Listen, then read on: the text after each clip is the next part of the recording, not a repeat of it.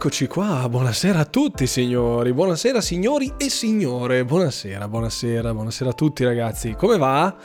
Tutto a posto? Tutto bene? Tutto a posto? Ringraziamo ovviamente la chat che è qui pronta subito dal minuto unissimo. Grazie, grazie mille ragazzi per l'affetto dimostratomi. Ah, che beltà, che beltà. Allora, com'è? Tutto a posto? Eh, 100 bits subito. Grazie mille, grazie mille esiliato, grazie mille. E il maestro, un'altra cosa. un'altra cosa questo maestro, grazie mille, grazie, grazie davvero tantissimo, grazie del supporto che mi state dimostrando, veramente siete fantasmagorici.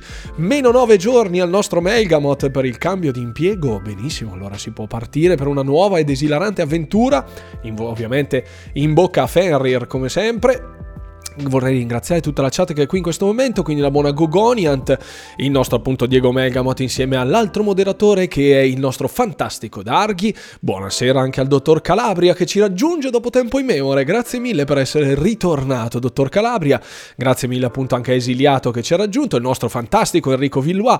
Poi abbiamo Carnor Code, insomma, ce ne sono palesatevi in chat perché io vi vedo che siete lì. Oh, buonasera anche alla nostra Trullina. Buonasera, buonasera alla nostra cara cara trullina che mi è scappata un paio di volte negli eventi live. Eh? Mi è scappata, mi è scappata. Volevo tirarla sulla barca della disperazione, però non ce l'abbibiamo fatto. Devi fare punti canale per la live di gaming. Ah, buonasera anche a Mr. Raven. Grazie, grazie per essere qui. Anche a Alessio, grazie mille. Grazie, grazie davvero. Quanta gente che c'è subito stasera? Sono le 9 e 1, siamo già in una ventina di persone. Fantastico. Allora, ragazzi, questa sera ci sarà di che eh, sgranchiamoci mani, piedi, testa, gambe. Abbelli, buonasera, buonasera Vadal'Albe. Alberto Vadalà, signori. Alberto Vadalà, uno dei miei più fedeli iscritti al canale YouTube. Buonasera. Buonasera anche a Cere087. Eh, buonasera, una serata di svago dopo una settimana infernale. Serie X a, Franco Mo- a Francoforti per problemi anomali. Aio, aio. Centro assistenza per il buon Cere87. Aia. Ai ai ai, hai visto che memoria Alberto? Hai visto? Eh? Ah, quando la caccia grossa con i dinosauroni, eh, se può sta, se può sta. Buonasera anche a il Sera86, altro, altro, altro abbonato, grazie mille ragazzi. Ma quanta gente che c'è stasera, siete, siete numerosissimi, mi mettete in imbarazzo quasi. Che bello. Ah, sento caldino. Ah, bene, bene, bene, bene. Allora, intanto tutto a posto, partita una buona, una buona inizio settimana lavorativa, scolastica, impegni vari, eccetera, eccetera. Spero tutto in ordine. Spero tutto in ordine. Oggi sono arrivati i nuovi giochi del Game Pass. Buonasera anche al nostro Andrea, al nostro fantastico GB Sharp 85. Buonasera, buonasera al nostro Andrea. Buonasera. Oh, che fantastico, fantastico. Allora, ragazzi, andiamo subito un po' nel vivo della questione. Io mi scuso innanzitutto perché ho già perso 4 decibel di voce e anche un'ottava probabilmente, infatti se mi impegno a parlare molto basso riesco ad avere questa, questo timbro di voce. Dobbiamo ringraziare le mie figlie che mi hanno pensato bene di attaccare il raffreddore, quindi sto cercando di parlare più chiaro possibile, cercando di sopravvivere a due ore di live con tutti voi. Buonasera anche al nostro Michele Busseni, buonasera, buonasera Bobo, buonasera Kiske e Alessandro, oh ma che meraviglia, buonasera, buonasera. C'è un bellissimo raduno di persone questa sera qui, mai visto che, che meraviglia? Fra la fine aprile e maggio esce un sacco di roba croccante, la vedremo dopo, la vedremo dopo, la vedremo dopo. Visto che c'è, allora, come sempre io vi preannuncio il fatto che la mia scaletta del podcast questa sera è su due pagine Word, non una, so- non una sola. Non una sola, quindi dobbiamo trottare, eh? perché poi insomma voglio, voglio sempre avere un sacco, di, un sacco di roba di cui parlare con voi, poi gli argomenti principali magari riesco a dargli un altro approfondimento un pelino maggiore su quello, sulla domenica sempre polemica, il mio appuntamento domenicale su YouTube. Quindi, quindi, decotto di foglie di salvia, schifosissimo col sapore, fa miracoli per la voce. Sì, ma eh, il problema è che mi è venuto adesso. Mi tira particolarmente quello che esce il 28. Ah, il 28 di questo mese, però. Il 28 di questo mese, omaggio addirittura. Perché il 28 di questo mese esce. Ne parliamo, ne parliamo. Parliamo nelle notizie, ne parliamo nelle notizie, perché oggi, tra l'altro, stavo facendo un attimo la cernita della scaletta, no? Per, eh, mi tengo sempre una, una scaletta, visto che, insomma, devo cercare anche di sembrare uno di quelli veri, no? E quindi ho deciso appunto di impostare un po' tutta la serata, ma oggi pomeriggio, fra le 15 e le 19, è uscito il mondo di notizie, quindi dobbiamo trottare, dobbiamo cavalcare veloci questa sera. Ovviamente troverete questa live, il, la reprise, la ripetizione. Ah, eh beh, aspetta l'aggiornamento di football, giustamente, il nostro Dread One, perfetto, grazie ovviamente anche per il sostegno di Dread One sul, sul, sulla pagina Instagram, vorrei appuntarlo perché è sempre puntualissimo il nostro Dread One, grazie mille, sempre fantastico, arriva subito, sneak, e mette il like insieme a moltissimi altri ovviamente presenti nella chat che sennò poi mi, mi, mi, mi, insorgono mi insorgono. Buonasera e benvenuto ovviamente buonasera visto che è la prima volta che partecipa alla nostra live quindi benvenuto nel nostro salottino colmo di disagio. Passiamo subito alla visualizzazione browser, così facciamo subito, eh? Sdanghete. Ah, aspetta, scusate, stavo dicendo, appunto, troverete questa live sul secondo canale Runewalker Gaming, non su Runewalker normale. Ho diviso i due canali, troverete su Runewalker Gaming tutte le live Incominceranno anche a brevissimo le live sul canale YouTube direttamente di Runewalker Gaming perché non ho lo sbattimento di stare lì a portarle sempre da Twitch all'altra parte. Buonasera Pellessimo che è arrivato, buonasera, buonasera. Eh, le troverete tutte sul secondo canale, troverete un po' di live gameplay, anche fatti così, cotti e mangiati, eh? belli croccantini, proprio tirati fuori dalla padella subito. Gameposium si è unito al disagio. Buonasera Simone, buonasera, buonasera, buonasera. Benvenuto alla chat, benvenuto carissimo. Domenica sempre polemica uscirà sempre su Runewalker, sempre assolutamente. Su Runewalker Gaming ci saranno solo i ripristini, diciamo i repost delle live che trovate eh, su questo canale Twitch. Ci saranno le live dedicate al canale Runewalker Gaming, quindi saranno solo live di gameplay direttamente su Runewalker Gaming, in modo che riesco a dare un po' più di spinta di direttamente al canale con una live e non semplicemente con dei repost, mentre sul canale principale troverete tutti i contenuti di informazione relativi a recensione dei giochi, overview dei giochi come ho fatto ad esempio quella di... Um, di non, di Star, non, di Star, Wars ma di Tiny Tina. Insomma troverete tutto lì.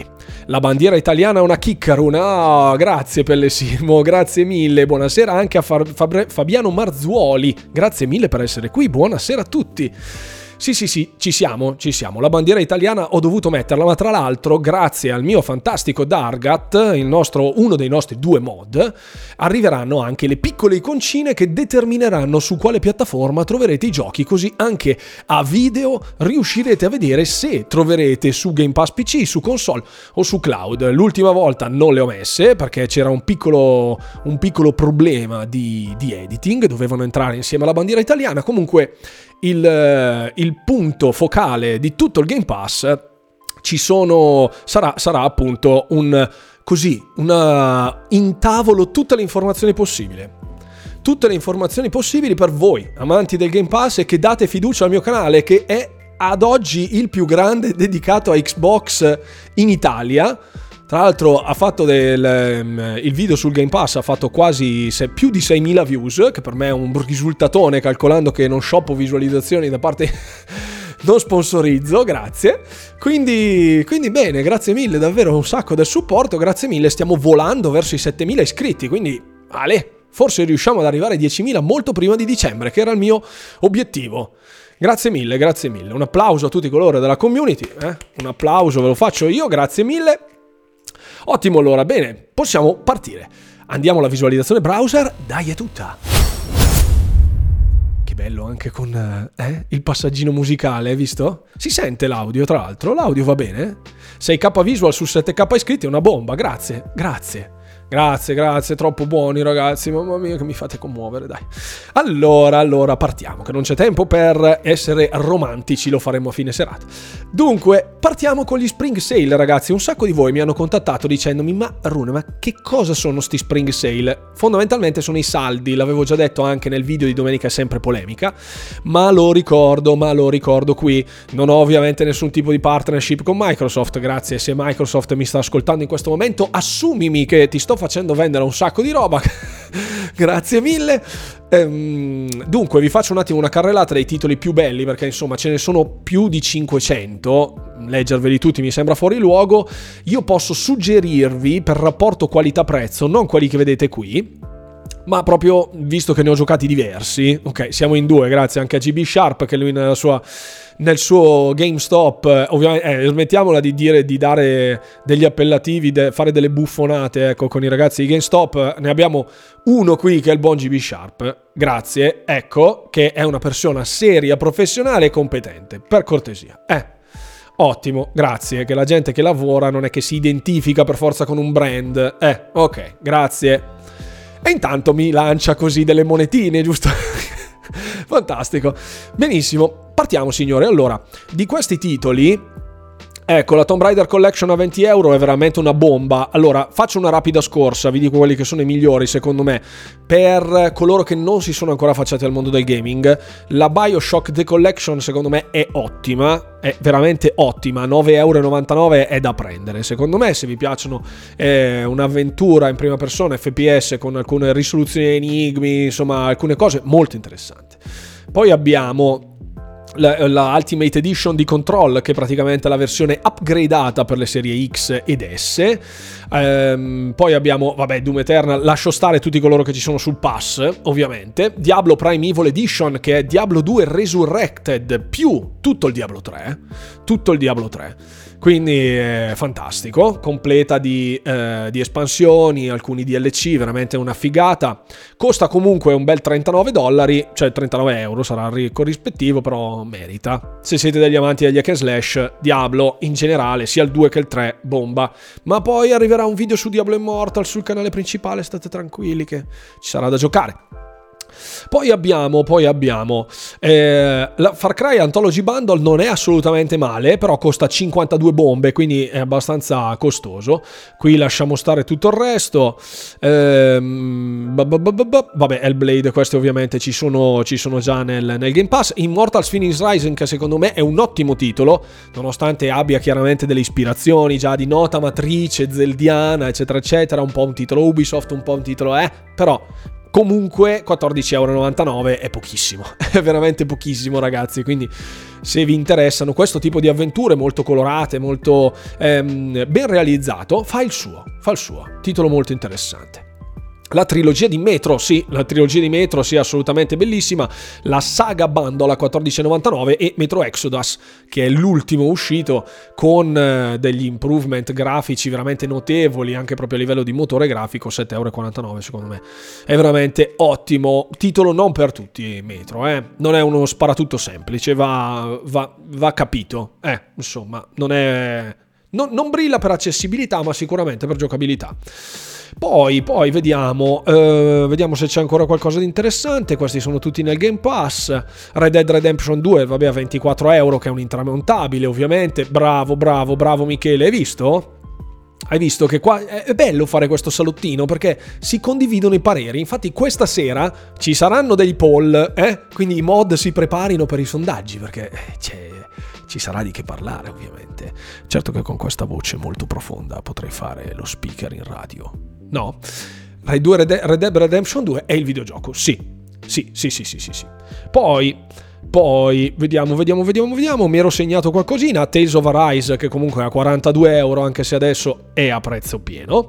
La Skyrim Edition, l'Anniversary Edition a 29,99. Vi risparmiate un 20 euro. È nel Game Pass la versione standard, ma l'Anniversary Edition è l'upgrade. Però vabbè, resterebbe sempre vostro di proprietà. Quindi non è proprio sto grande affare, però per gli amanti di Skyrim come sottoscritto ormai. L'ho comprato praticamente ovunque, mi manca solo sul citofono Skyrim, poi l'ho preso dappertutto. Tomb Raider Definitive Survivor Trilogy. Fantastico, fantastico, assolutamente fantastico. Io sono un grande amante di Tomb Raider. Eh, credo sia stato il terzo o il quarto gioco fisico che ho comprato per Xbox, perché sono sempre stato un grande amante dei titoli in digitale. Poi basta, direi direi basta. Comunque c'è parecchia carne al fuoco. Ah sì, e The Witcher 3 Wild Hunt, ovviamente. Wild Hunt, assolutamente must play. Io l'ho comprato, come qualcuno di voi l'ha letto, l- l- ne avevo parlato ehm, sul canale Discord. Tra l'altro vi invito a farne parte, ovviamente, se siete degli abbonati, poi avete accesso alla sala degli abbonati, eccetera, eccetera. Su The Witcher 3 Wild Hunt me lo sono ricomprato a 8 euro. Ringraziamo appunto Enrico che non me l'ha mai più ridato ed è andato negli States. Fantastico. C'è la, 9, c'è la Goti a 9,99, sì. Sì, sì, sì, sì, sì, sì. Allora, allora, questa era la panoramica degli spring sale. Non so quanti di voi hanno già fatto degli acquisti, però solitamente quando partono i saldi di primavera, insomma, ci scappa sempre un acquistino, no? Eh? Secondo me qualcosina ci, ci va comprato, dai, dai campiamo alle spalle del Game Pass praticamente. Io, io ho speso volentieri i soldi, i soldi, per riprendermi The Witcher, che mi, sembrava parecchio interessante. Partiamo subito con le notizie per quanto riguarda il mondo The, Winter, The Witcher. The Witcher mai giocato? Sembra interessante. Compra mani basse. Alf compra mani basse, mani bassissime. Il bundle di Borderlands molto bello, aspetto l'aggiornamento next gen per The Witcher 3 che probabilmente sarà free, quindi vediamo, vediamo, non, non, non ricordo se fosse free o no. NBA 2K Playing Grounds 2 fantastico fantastico. Alessandro Kiss, che io ti voglio bene. Io ho comprato NBA Playgrounds 1 quando uscì, proprio perché mi mancava NBA Jam. Io mi sono ricordato NBA Jam, le partite che mi facevo su Super Nintendo, quindi l'ho ricomprato. Fantastico. Non esce la, pax, la patch Next Gen per The Witcher, è in lavorazione per l'Essimo, ma non si sa ancora quando. Il mitico Godfall a 30 euro, ne abbiamo parlato anche nei commenti, credo, del video, mia, del mio video di Domenica Sempre Polemica, e, ehm, e in effetti, in effetti eh, c'è c'è il mm, Godfall, secondo me è un titolo uscito male, che però ha il suo da dire, è stato seguitissimo anche dagli sviluppatori, è stato migliorato, potenziato, non so se effettivamente ha subito l'uscita next gen non proprio imperdibile, nel senso era un titolo di lancio di PS5 come titolo di nuova generazione, uno dei pochi titoli che comunque avevano, cosa che ad esempio Xbox non aveva, e, eh, e, quindi mi sembrava, mi sembrava interessante eh, dargli un'occhiata. Um, ho cercato di contattare anche lo sviluppatore insomma per avere una chiave di gioco ma può essere che lo comprerò. Solo che ora al momento ho talmente tanta roba da giocare. Poi insomma questa settimana esce anche la, la nuova season di Diablo 3 eh, prossimamente uscirà la ladder di Dia- sta settimana esce la patch 2.4 di Diablo 2 Resurrected. Uscirà la season di Diablo 2 Resurrected. C'è un sacco di roba da giocare. Io ragazzi sì, era abbastanza una mer, in effetti, in effetti sì. Però poi è stato seguito, potenziato. Buonasera anche al Fiora che ci ha raggiunto. Buonasera, buonasera Fiora. Io intanto cerco di tenere sott'occhio tutta la chat perché insomma siamo una trentina di persone. Bellissimo che scrivete tutti ragazzi. Dite, dite, dite, pensate, pensate. Bello comunque, eh? Fantastico, fantastico. Sì, sì, sì. Gridfall che è nel pass, che tipo di gioco è? Una specie di Witcher 3. Sì, appunto come ha detto come ha detto, come ha detto um, Enrico Vilba, ma anche, anche Diego Megamot che le ha giocato, sì, ci sono un milione di fetch quest. Sì, un milione di fetch quest, però è interessante. Interessante. Un titolo in GDR in terza persona, lungo. Lungo. Diventerà free to play, fidete. Attenzione, attenzione, il nostro GB Sharp si lascia così scucire di bocca un'informazione. Non so se il buon GB Sharp sa qualcosa. Non hai mai sfiorato Diablo in vita tua? Dead One. Aio, aio. Qui allora urge una live riparatrice. Eh, Lone Ranger 2004 è stato bloccato. Fantastico, grazie mille.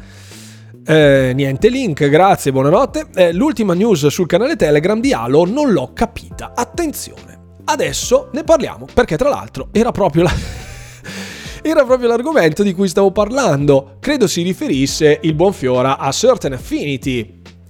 Alla, all'arrivo appunto di Certain Affinity per quanto concerne la schiera degli, dei titoli, appunto degli sviluppatori che stanno così eh, affacciandosi un po' all'ecosistema di Xbox. Infatti, la nuova IP, la nuova IP per quanto riguarda eh, Certain Affinity ovvero quel Monster Hunter-like, hm? quella specie di Monster Hunter che dovrebbe uscire a cura propria di Certain Affinity, eh, developer, appunto sviluppatore, che tra l'altro collabora da 15 anni con Halo, con 343 e precedentemente con, eh, con Microsoft in, in, generale per tutta la saga di Halo. Quindi è assolutamente... Ah, è scappato uno spazio Attenzione, c'è qualche, qualche um, ban all'orune. Perché cosa succede in chat? Aspetta che mi... mi sta sfugge. Maria, io esco. Ho sbagliato a digitare. Ok, perfetto. Ok, ci siamo, ci siamo. Appunto, Certain Affinity era lo sviluppato- è lo sviluppatore che ha collaborato in lungo e largo appunto con 343 per la realizzazione di Halo Infinite ha collaborato con Microsoft a varie riprese, insomma si è dato parecchio da fare da un punto di vista di sviluppo, ha seguito veramente da, in ambito molto ravvicinato il mondo di, um, di Halo, insomma. Oh, grazie mille Pellessimo che si è abbonato, grazie, grazie per l'abbonamento Prime, molto gentile, due mesi per Pellessimo, bravissimo. Ah, qualcosa qui è andato storto, scusate, mi si è aperta una pagina che non, non, non, non cosa, perfetto.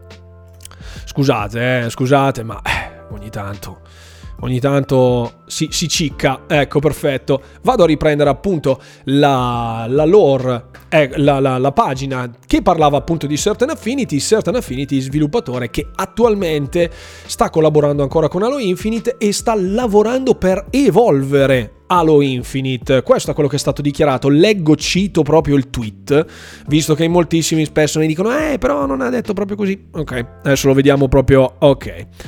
Rune, stiamo qui, Fabrizio, il tuo super fan. Ah, Fabrizio, Fabrizio Casalgrandi, immagino. Ciao Fabrizio, ciao, benvenuto, benvenuti, benvenuti a tutti. Oh, fantastico. Ciao ragazzi, ciao, grazie per il fantastico supporto, grazie davvero tantissimo. Starfield è il gioco che attendo di più, non sono convinto che finisco Skyrim entro novembre, però guarda, Skyrim più o meno io l'ho millato, non so, l'ho millato su varie piattaforme posso dirti che anche sviscerandolo più o meno in un centinaio di ore lo mangi tutto, quindi da qui all'11 novembre penso che ce la si possa fare. Se hai bisogno ovviamente, comi, chiamami, tanto insomma, ci sono i social per contattarmi se bisogno. Insomma, sono abbastanza ferrato su Skyrim, diciamo così. diciamo così. Intanto Enrico Villois dice: Se replicassero il formato di Monster Hunter sarebbe tanta roba. Già c'è un titolo simile Monster Hunter, free to play, che è Dauntless. L'ho portato già diverse volte, anche in live, l'ho portato anche su dei video particolarmente interessanti è continuamente seguito, eccetera, eccetera, però ovviamente la meccanica del free to play arrivi a un certo punto dove c'è un blocco c'è un farming molto violento. E bravissimo, bravo, bravo Dread One, bravo perché se metti le mod non ti prendi gli achievement, bravo. Ci abbiamo fatto anche un evento in community su, su Dauntless, esattamente. Sì, ehm, è molto interessante, però certo c'è il blocco chiaramente del free to play. Speriamo che Certain Affinity, anche in virtù di questo stretto legame che si sta stringendo con Microsoft, anche per questa IP insomma in arrivo, speriamo di vederla più presto possibile sbarcare magari anche su Game Pass, perché no?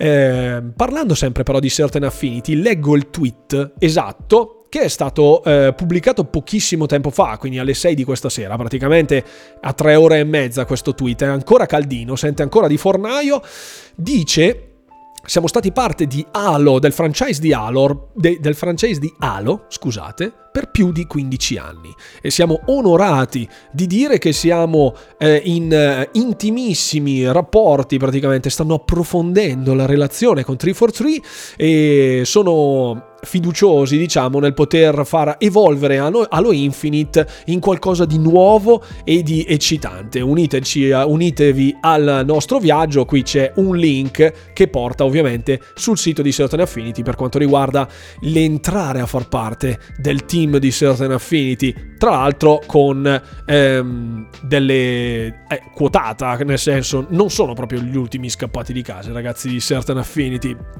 Quindi non sono un grande fan, intanto scusate, recupero la chat. Non sono un grande fan sul millare i giochi, però per Skyrim potrei fare un'eccezione. L'ho millato su PC, eh, su Steam, quando lo comprai su Steam, che era il primo che giocai in assoluto. Poi l'ho millato sulla 360 e l'ho millato sulla One. E l'ho millato anche la Special Edition. Spe- sì, qua, tre credo. Tre, tre tutte, tre tutte. Ok, ok. Ehm, appunto, qui su questa news che mi chiedeva appunto il buon Fiora, amante di Halo e di tutta la saga, diciamo, di Halo in generale, ci sono delle speculazioni in arrivo, poi sicuramente i più maliziosi, i più stafanatori saranno sicuramente andati a trovarci del marcio all'interno. Ma secondo me potrebbe andare di pari passo con ciò che potrebbero aggiungere, ovvero la modalità Battle Royale la famosa modalità Battle Royale che dovrebbe entrare anche all'interno del, dell'ambito multiplayer, insomma degli ultimi aggiornamenti per quanto riguarda proprio Halo Infinite in modalità multiplayer. In effetti questa è la speranza di molti e la non speranza di molti altri, in quanto la, la modalità Battle Royale sarebbe forse intesa come un po' una sconfitta se vogliamo, del brand di Halo, che è sempre stato un arena shooter. Al contrario, insomma, diciamo dei brand più blasonati, eh, recenti, insomma, che hanno sfoggiato dei comparti in Battle Royale, quindi non arena cosa che si era riproposta di fare Diablo, appunto, eh, Diablo scusate, Halo, di, di, riportare in auge un po' gli arena shooter, finiti un po' nel dimenticatoio dall'invasione dei Battle Royale, prima Player Non Battlegrounds, poi Fortnite, poi ancora Apex Legends, eccetera, eccetera, fino ad arrivare ai più recenti Call of Duty Warzone. Quindi mm, potrebbe essere una sconfitta da un punto di vista di immagine di Halo che deve piegarsi. Sì, è una moda sicuramente Battle Royale, come dice Pellesimo. Il, il mio punto di vista è che chiaramente un titolo che si basa in free to play sul multiplayer, se non riesce ad avere grande grip su grandi quantità di masse che poi escono i soldi, insomma, da, da, un punto di vista proprio banalmente economico, visto che tutto il sistema si basa sul Battle Pass, piccole microtransazioni, eccetera, eccetera, in quanto è completamente free to play. Eh, credo che prima o poi, in caso di mancate vendite, di mancato supporto economico, arriverà comunque un punto di stallo dove il Battle Royale entrerà in un modo o nell'altro. Si vociferava della modalità last, last, Spartan Standing, che solitamente è un tutti contro tutti senza rientri, quindi quando si muore si schiatta e la partita finisce. Potrebbe essere giocato in una modalità arena magari più compatta, con un approccio magari più tattico, ma non vedo Halo Infinite personalmente in una modalità a 50 giocatori. Non, eh, non lo vedo con... Eh, le, le modalità alla, alla, Call of Duty Warzone con un certo numero così ampio di giocatori, con una player base veramente molto molto vasta all'interno di ogni partita. La vedo in una cosa un po' più piccola. Però potrei sempre sbagliarmi, ovviamente. Io non sono un grande esperto né di Battle Royale, ovviamente, né dell'ambito competitivo di Halo. Quindi mi rimetto mi rimetto alla volontà della corte. 24 dicevano sì, può essere che si era paventato un 12 contro 12, si erano paventate varie ipotesi, però poi alla fine non c'è stata mai una comunicazione mm, efficiente riguardo al precisa, diciamo, il numero di giocatori. Quindi è un po' quello che è, insomma. Allora, allora, io penso che parlando di Halo, parlando di Halo che ehm, sembra, fra virgolette, avere qualche difficoltà a decollare anche dopo l'avvento della, della Season 2 che è stata, che è stata messa eh, in pista per il 3 maggio, quindi con tutto ciò che ha a che fare con i nuovi update, ne avevo parlato sempre all'interno di Domenica è sempre polemica, con un trailer appunto che era quello di Lone Wolf, Lone Wolves, Lone Wolves che vado a mostrarvi qui magari ecco in modalità molto ridotta però insomma ecco quello che è eccolo qui il trailer di Lone Wolves. Eh, ci sono buone speranze io lo vedo bene io lo vedo bene sinceramente Alo.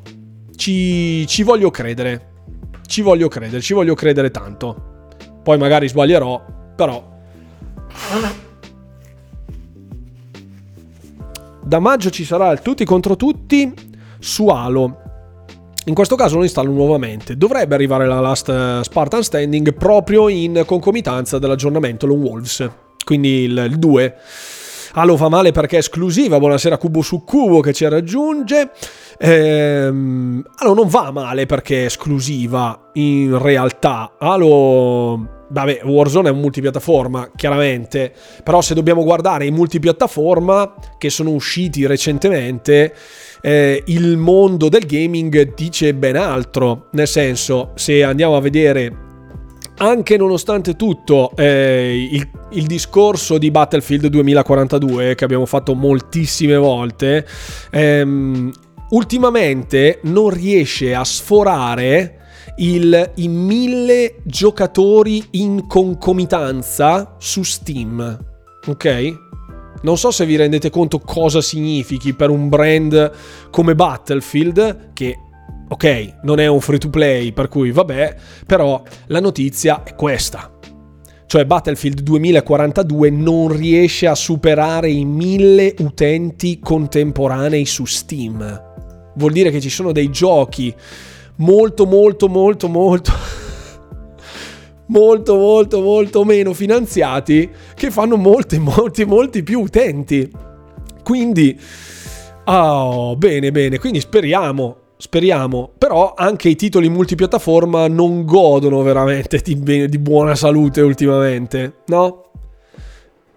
Come Diablo, via? Aspetta, eh. No, sì, vabbè, assolutamente. Halo sicuramente ha una lore di suo, ha una fanbase molto, molto fidelizzata. Quindi è auspicabile che ci sia un, uh, una spinta per tenerla questa fanbase. Insomma, parliamoci chiaramente, il punto cardine di Halo Infinite, nonostante la campagna fosse gratuita per tutti coloro che avevano il Game Pass, eccetera, eccetera, bella e fatta bene, tutto quello che volete il fatto che non ci sia la modalità eh, cooperativa in locale, cooperativa in generale su Halo Infinite eh, è stato molto penalizzante, quindi la campagna è passata un po' in sordina. Il fatto che fosse free to play il multiplayer l'ha assolutamente boostato da un punto di vista di visibilità, è cresciuto veramente moltissimo, anche proprio come riscontro pubblico, tanto da mettere in ombra altri giganti dello shooting online, eh, lo stesso multiplayer ovviamente, anche se è un'esclusiva dell'ecosistema Xbox, però deve essere continuamente foraggiato di contenuti, io non mi stancherò mai di dire questa cosa, i titoli free to play devono essere sempre, sempre puntualmente seguiti e rimpolpati di contenuti, altrimenti la gente piglia e se ne va, perché tanto come non ha pagato nulla a entrare, non paga nulla neanche ad uscire. Quindi questo è. Vediamo. Vediamo. Uh, mi offri un rinazzina, grazie mille, grazie mille. Io sono sempre molto, molto grato di tutti coloro che mi lanciano i beat. Purtroppo la rinazzina non ce l'ho, non ce l'ho, non ce l'ho. no, no, no. Allora, recupero un attimo la chat perché siete stati molto, molto sul pezzo. Vediamo. Per me Run la prima volta qui su Runcast, è un onore essere qui, ma grazie a te Fabrizio, grazie mille per essere qui. Battlefield fa cagare, ok, perfetto. Peccato un'occasione persa. In effetti, Battlefield è stata una, un'occasione davvero persa. I Diablo sono tutti collegati a livello di loro, sono tutti diversi, sono tutti collegati a livello di loro, tranne uno che è Diablo Hellfire. Era l'espansione non ufficiale sviluppata da Sierra. Grazie mille, ragazzi, grazie Fiora per i beat, grazie mille il rimedio della nonna con la grappa, me lo faccio dopo la live, altrimenti arrivavo qua ciucco in live. rimedio della nonna, latte caldo con una bella, un bel, bel bicchiere di grappa. Eh, tutti a nanna a fare le bolle. E ha fatto fallire Battlefield 2042, colpa di Halo, vergognati Microsoft, grazie ovviamente esiliato. E attento alle live è, è, attento alle live, è attento alle live. No, no, era la, la polemica appunto che il, ehm, il, team di sviluppo di Electronic Arts disse proprio in, in realtà che era uscito male Battlefield 2040, colpa di Halo. Giocone Diablo, non vedo l'ora quando esce il nuovo, come quando esce il nuovo Halo, fantastico, fantastico. Stiamo, stiamo in palla, stiamo in palla. La coop, sì, molto male, molto male il fatto che non sia arrivata quando avevano detto sarebbe arrivata. Insomma, eh, ci vorrebbe un po' più di... Eh, eh, un po' di, più di puntualità. Io ragazzi invece vorrei farvi vedere una cosa, e moltissimi mi avete scritto, perché um, ultimamente si parla moltissimo chiaramente di motori grafici, ne avevamo parlato anche noi l'ultima volta ovviamente, per quanto concerne l'Unreal Engine, eh, che aveva eh, fatto vedere, mostrato alcune sequenze fatte da The Coalition, quindi uno studio interno a Microsoft, che ha in cura Gears, la saga di Gears e non solo. E qui ci sono alcuni early access community creations sviluppati in Unreal Engine 5. Quindi queste sono le potenzialità dell'Unreal Engine, sono tutti trailer in engine. Vedete che cioè ragazzi questo sistema di illuminazione a me veramente mi rende un po' umido. Eh, qui mamma mia uilla, bellissimo. È la prima volta che lo vedo tutto eh. dura un minutino circa come l'ho visto. Qui le, le rese facciali sono qualcosa di fotografico ragazzi. Cioè sfido chiunque a distinguere questa da una fotografia.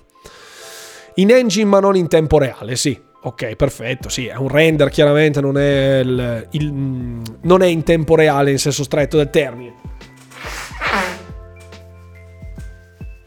Scusate ragazzi, Perfetto, ringraziamo Atena ed Elettra che a forza di bacini mi hanno anche attaccato il raffreddore. Perfetto, salutiamo Sierra, il bardo di Monaco. Mamma mia, abbiamo Mr. Raven qui, signori, che ci, ci, delizia con delle perle tirate fuori dal cilindro, in quanto il bardo e il Monaco erano anche delle, delle classi eh, giocabili di Diablo Hellfire. E qui questo engine eh, sembra essere veramente poderoso Qui è Just Dance praticamente, qui ci sono delle rese di scenari anche innevati. Mamma mia, sti cambi di illuminazione a me mi eccitano veramente un sacco. Qui, vabbè, ambienti aperti, io ci vedrei un Tomb Raider subito, istantaneamente lì dentro. Eh, qui chiaramente un richiamo al mondo di Starfield, se vogliamo, con quella navicella un po' così, arredamento di interni, woodwork, quindi lavori con il legno, questi ragazzi, questa cosa a me fa morire ragazzi. Questa ambientazione così, col mulino. Qui è... Qui ragazzi sono tutti community creations qui, eh? Cioè, roba di un certo spessore. Show us what you're creating. Questi non sono professionisti, eh? Qui non sono professionisti. No, Starfield non sarà fatto con Unreal Engine 5, ma sarà fatto con il Creation Engine 2, quindi il, l'engine proprietario di Bethesda.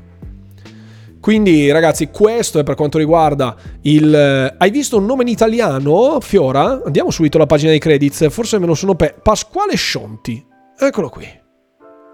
C'è un italiano che è finito Sarà davvero un italiano? Sarà un anglo-americano? Buonasera al nostro Bertorias, buonasera al nostro infermiere numero uno, buonasera. E buonasera anche a Shinrei, buonasera ragazzi, benvenuti a bordo. Pasquale Scionti, Pasquale Scionti. Adesso mi sto incuriosendo, io adesso poi vado a stafanare perché mi piacciono queste cose. Vediamo se troviamo magari una celebrità. Vediamo ArtStation. Ah, qui ragazzi, Uh, l'allero qui. Intanto io sto guardando il sito di questo signor... Ah! Vedete ragazzi quanto è bello andare a stafanare queste cose? Io vorrei ringraziare pubblicamente Fiora, ma tutti coloro che interagiscono in maniera creativa con la chat, perché è bello scoprire queste cose. A me piace un sacco queste robe. Ok? Devo fare il nome inglese di Pasquale, vediamo che mi invento. Pasquale Shonti. Eh, Easter Shont. Eastery Shont giustamente. Ok, può, può andare History Shont. Vorrei farvi vedere chi è Pasquale Shonti, che ho digitato banalmente sul motore di ricerca e dice Senior Lightning Look Dev Artist at Ninja Theory Studio Xbox. Quindi eh, sembra essere un italiano, risiede a, Onta- a Hamilton in Ontario, Canada. Quindi ehm, diciamo che è uno che ci sa fare non è proprio l'ultimo arrivato, insomma. È, è uno che lavora per Ninja Theory. Quindi un senior lightning artist, quindi qualcuno che insomma con le illuminazioni ci sa fare. Ok? Non sembra proprio l'ultimo scappato di casa questo Pasquale Scionti, per niente. Anzi, ha, ha moltissimi follower anche sui suoi social eh, mostra delle, delle, sequenze che possiamo vedere anche qui animate. Ecco, qui c'è un reel, un reel showcase fatto direttamente da lui. E vabbè, ma raga, cioè... Ma allora... Ringraziamo, ringraziamo Fiora per aver scoperto Pasquale Scionti. E qui ragazzi, c'è... Mamma mia. Cioè, veramente una cosa... L'animazione camminante non mi fanno proprio impazzire, però qui sembra un'ambientazione molto Ghostwire Tokyo. Qui in mare aperto, Mm, la camminata non mi convince moltissimo, però a livello di animazione io non saprei farlo neanche, neanche in un miliardo di anni, neanche con la programmazione, quella col cavo che ti, ti si attacca dietro la nuca tipo Matrix. Però ragazzi è stupendo. Stupendo, stupendo.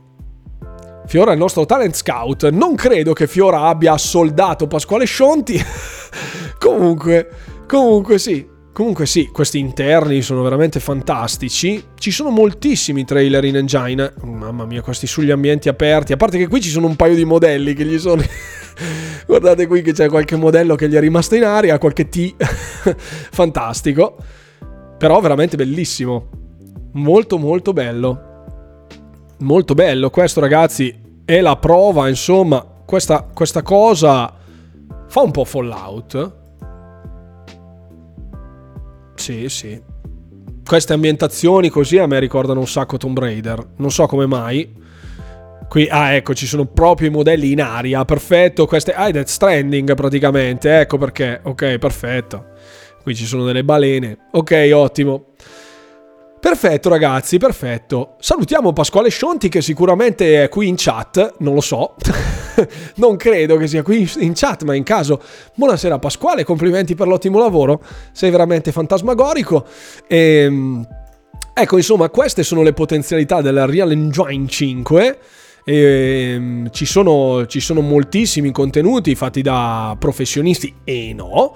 E tra l'altro, proprio in termini di Unreal Engine 5, c'è un cartello panoramico illustrativo di tutte le software house che utilizzano ad oggi nel loro Pas- Pasquale Scionti a lobby del pizzaiolo. Davvero? Non ho visto, non ho visto sulla sua pagina di artist. Comunque, insomma, eh, saltano subito all'occhio dei nomi. Tra l'altro, eh, giusto per onore di cronaca, visto che mi, mi, interessa fare informazione a 360 gradi, abbiamo PlayStation VR 2, poi abbiamo eh, Rare chiaramente. Grazie Wermender che si è unito al disagio, benvenuto a bordo Wermender. Eh, abbiamo Rare, abbiamo Crystal Dynamics, abbiamo Calypso che ha fatto un sacco di altra roba, Don't Nod, eh, abbiamo Codemasters, insomma ce n'è parecchia, eh? c'è People Can Fly, ehm, ci sono i PlayStation Studios, c'è Remedy, c'è PlayStation Studios, c'è il logo di PlayStation in generale, poi c'è 11-bit Studios, Koch Media, CD Projekt Red che ha abbandonato il Red Engine proprio per la prossima iterazione di The Witcher, Devolver Digital che appunto è un publisher, quindi anche tutti coloro sotto il suo ombrello, i vari sviluppatori. Mi interessano le notizie inerenti Xbox, stavo pensando di prendere una serie X. Faresti molto bene, caro Warmender, benvenuto alla chat, io sono Ru Walker, quindi ti presento tutta la mia, community, la mia community che sparge disagio per l'internet, se ti interessano contenuti su Xbox ovviamente. Trovi qui sotto in descrizione sia il mio primo che il secondo canale, dove parlo solo ed esclusivamente di Xbox. E c'è The Initiative ovviamente, abbiamo Focus Entertainment, abbiamo un sacco di altre, di altre, software house, anche minori ma anche nascoste, troviamo In Exile ad esempio, un altro dei first party di Microsoft, abbiamo GSC, quindi Game, GSC Game World, quindi gli autori di Stalker, di Stalker 2, abbiamo già visto le potenzialità di uh, Stalker 2 con il trailer.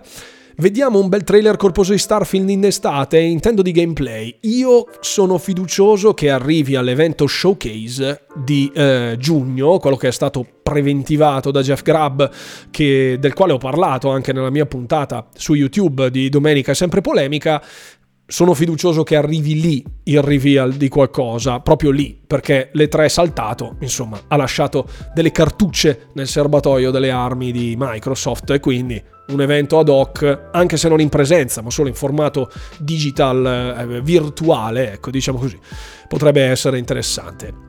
Eh, buona serata Mr. Raven, recupera tutto domani ovviamente sul secondo canale, eh? mi raccomando non li troverai più sul primo canale, grazie, buona serata anche a te carissimo Mr. Raven, eh, quando vuoi si prenota e arriva entro maggio, chi? Di che... Ah scusa, mi sono perso probabilmente qualche cosa... Ah sì, per la, per la, Xbox Serie X abbiamo qui anche dei fornitori ufficiali, perfetto.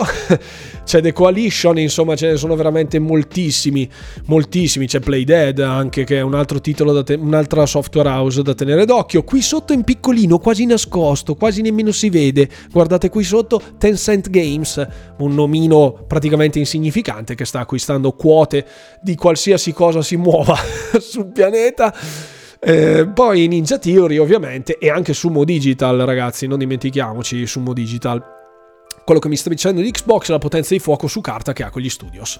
E sono molto gasato. Tutti noi siamo molto gasati. Stiamo aspettando che la pipeline cominci a sparare prodotti e dando ovviamente tempo al tempo. Eh. Non abbiamo fretta, possiamo intrattenerci intanto con quello che c'è sul Game Pass, visto che pian piano vengono sempre aggiunte cose nuove. Tra l'altro oggi sono usciti altri due titoli, Life is Strange e eh, Panzer Corps 2. Ottimo titolo strategico per tutti gli amanti degli strategici non semplice, ma ottimo, posso confermare. Bene, bene, bene. Tra l'altro siamo, ecco, sono le 21.45, ho fatto 4 news, ne avevo da fare 21, perfetto. siamo a posto. Buonasera Stedan, arrivato adesso in ritardo, non c'è nessunissima fretta, caro Stedan, siamo qui noi fino alle ore 23, 23 qualcosina. Siamo qui, assolutamente. Siamo qua, siamo qua, si parla. Guarda, io ho qui anche il mio beverone, la maiuscola è molto birichina. Ah, il capitano, perfetto, grazie ovviamente per avermi dato dell'orifizio eh, fecale, grazie mille. Molto bene, ricordo che anche questa puntata andrà sul podcast, quindi tutto il mondo saprà sul mio canale eh, su Spotify che Stedan788 mi ha appena dato dell'orifizio. Benissimo. Possiamo proseguire quindi con le nostre prossime novità con le, nostre, con le nostre prossime discussioni.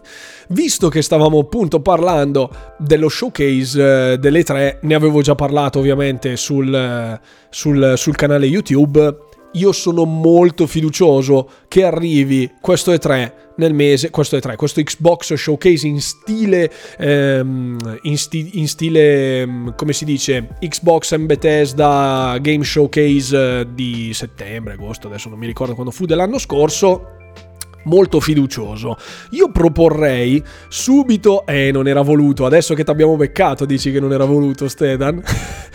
ok, partiamo subito ovviamente con il poll, cosa che mando immediatamente.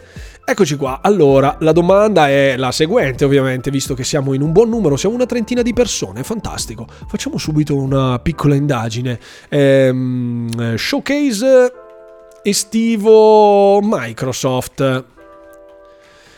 Ci sarà? Vediamo. In quanti risponderanno? Vediamo. Ehm, sì, mh, mm, giugno barra luglio. Vediamo, eh, perché secondo me qui ci sarà la spaccatura. Sì, eh, settembre, come fu circa quello dell'anno scorso. Oppure no. Nessuno showcase. Perfetto signori, non posso unire i punti di disagio per il voto perché molti di voi sono nuovi, quindi assolutamente no, però, però eh, partiamo con il sondaggio, signori. Ditemi, votate showcase estivo Microsoft? Ci sarà? Sì, giugno-luglio? Sì, settembre o no? Nessuno showcase. Io sono fiducioso, sono fiducioso che tutti votino. Deve esserci per forza. Forza ragazzi, spammate i vostri voti, li trovate nella chat ovviamente. Cliccate lì sotto, c'è il poll, esprimete la vostra preferenza, forza. Fatemi, fatemi sapere cosa ne pensate. È un buon feedback anche per noi creator spesso perché in molte cose si capisce anche se l'utenza frega o non frega, piuttosto che spendere tempo, che già ne abbiamo poco nelle nostre giornate lavorative o di studio, senza i tre qualcosa dovranno pur fare. È vero, è vero, però non ci sono, non c'è solo le tre, ad esempio c'è anche la Summer Games Fest, per esempio c'è la Gamescom a Colonia, insomma ci sono altri, ehm, altri palcoscenici dove portare dei contenuti brandizzati Xbox, ma anche brandizzati di altre realtà, di altre piattaforme, eh, altri showcase di Sony nonostante abbiano gli State of Play o di Nintendo nonostante abbiano i Nintendo Direct. Buonasera Giorgio Barbera, buonasera, benvenuto. Il signor Walker, buonasera. A quando Ayuden Chronicles su Game Pass arrivano dopo questa notizia, stavo facendo giusto... Qui la gente mi brucia le cose, sa già come lavoro ragazzi. Sanno già come lavoro. Eh, eh sì, eh sì. Da troppo che Microsoft non si fa vedere al pubblico, spero che sia aperta al pubblico. Microsoft si è fatta vedere comunque il mese scorso con l'ID at Xbox, nel quale ovviamente sono stati rivelati anche determinati titoli anche abbastanza interessanti. Ricordo che all'ID at Xbox l'anno scorso venne mostrato un gameplay, un long gameplay di, eh, con ampio dettaglio su tante altre particolarità di Stalker 2. Quindi Tunic, gioiellino, appunto, Wermender, vedi che è subito lì sul pezzo. A giugno è il momento storico per lanciare il volantino dei prodotti, fantastico, e noi lanceremo le mutande in giardino, come dico sempre, come dico sempre giusto? Assolutamente. Microsoft dovrebbe attirare partner per fare un suo evento, ma anche una sorta di E3 alternativa, tipo qualcosa annuncio da publisher tipo Ubisoft e EA.